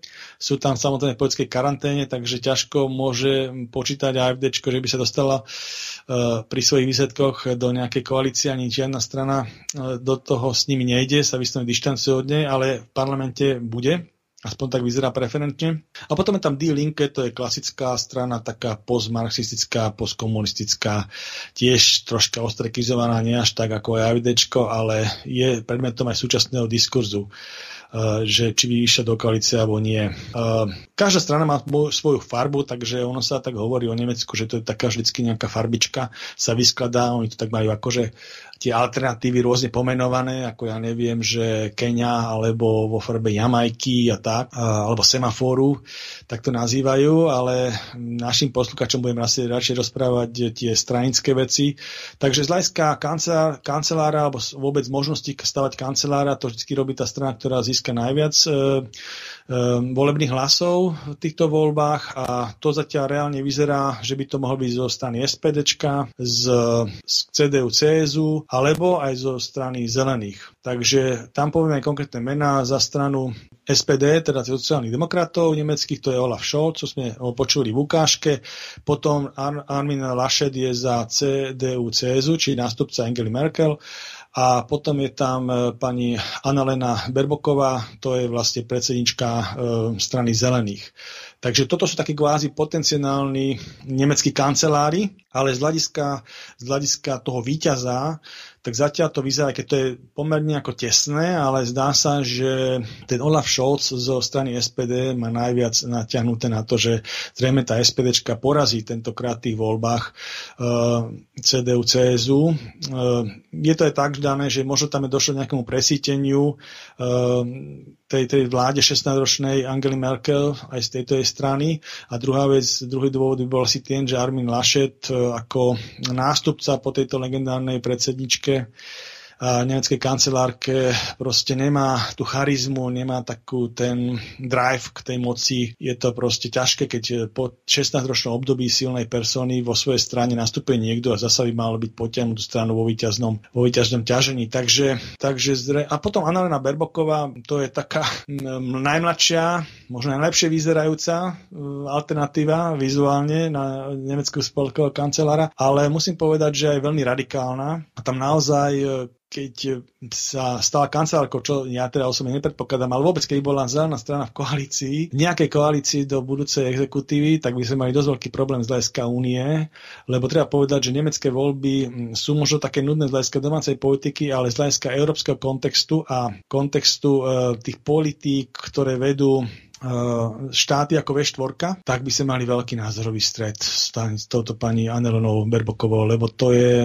my hovoríme až o takom zelenom fašizme, ako v úvodzovkách, eh, to je ten, tá zelená dohoda, eh, Green Deal proste na, na entu, hej, ako tie, tie názory, čo mňa prezentuje. Samozrejme sú tam aj, aj, aj tie neomarxistické prúdy veľmi citeľné smer tomu gendru a týmto veciam. Zaujímavosťou je, že napríklad Nord Stream 2 by za zastavila, aspoň vo svojich vyjadreniach.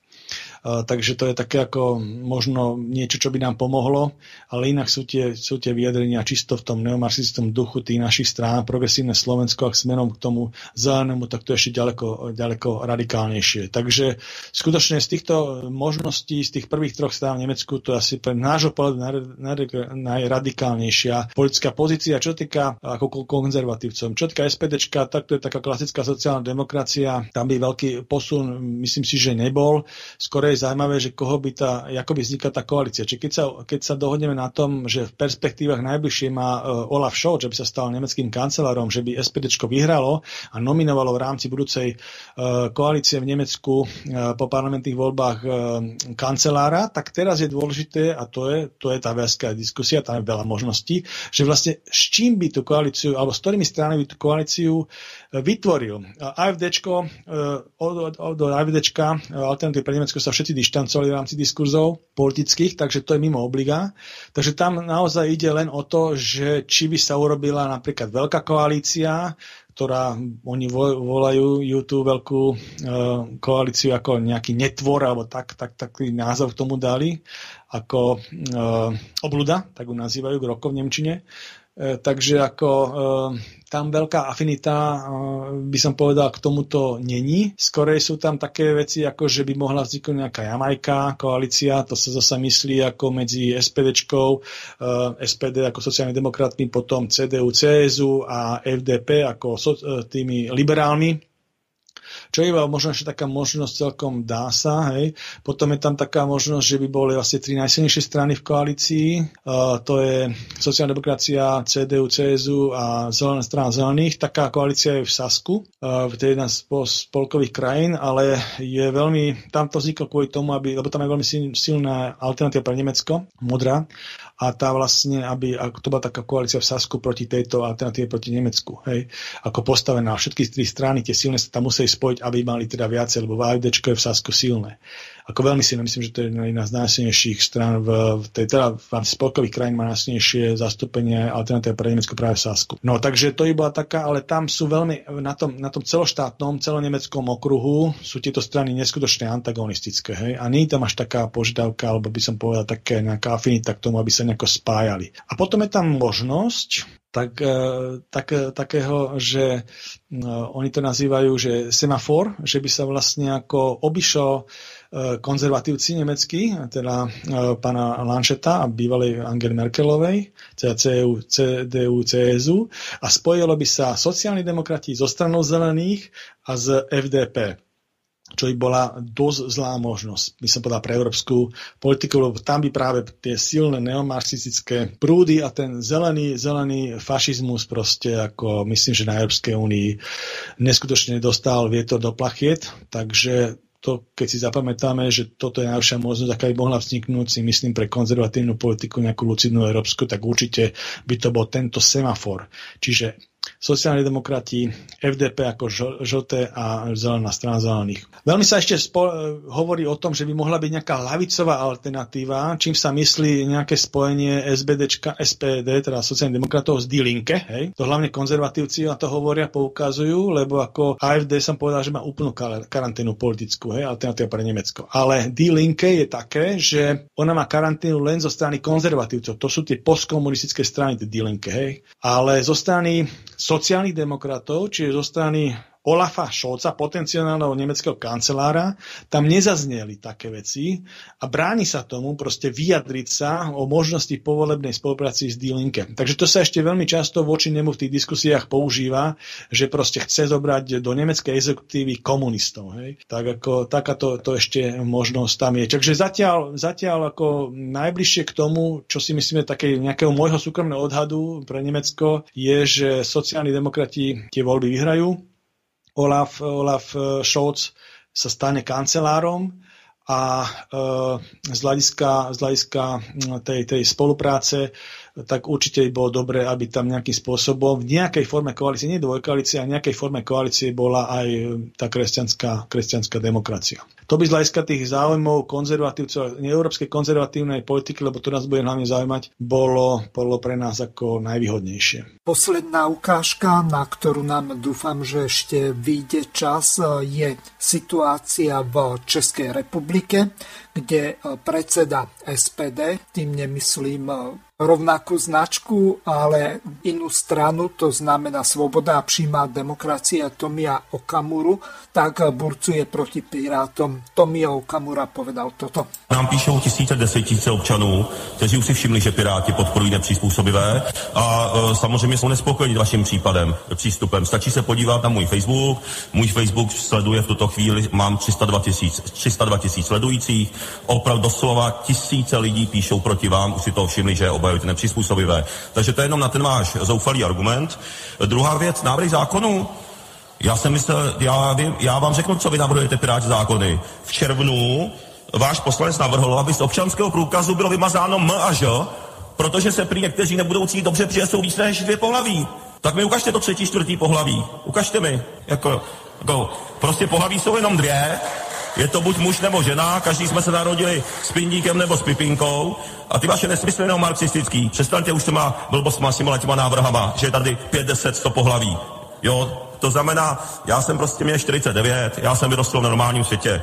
To znamená, to jsou vaše návrhy. Vymazávat z občanky M a Ž, teď v červnu, kdy máme rozpočtové problémy, potřebujeme zvýšit, zvýšit důchody lidem, eh, eh, potřebujeme podpořit pracující lidi. A já řeknu ještě, co jsou vaše návrhy zákonů. Ještě mi napadl jeden vlastně, aktuální, z července.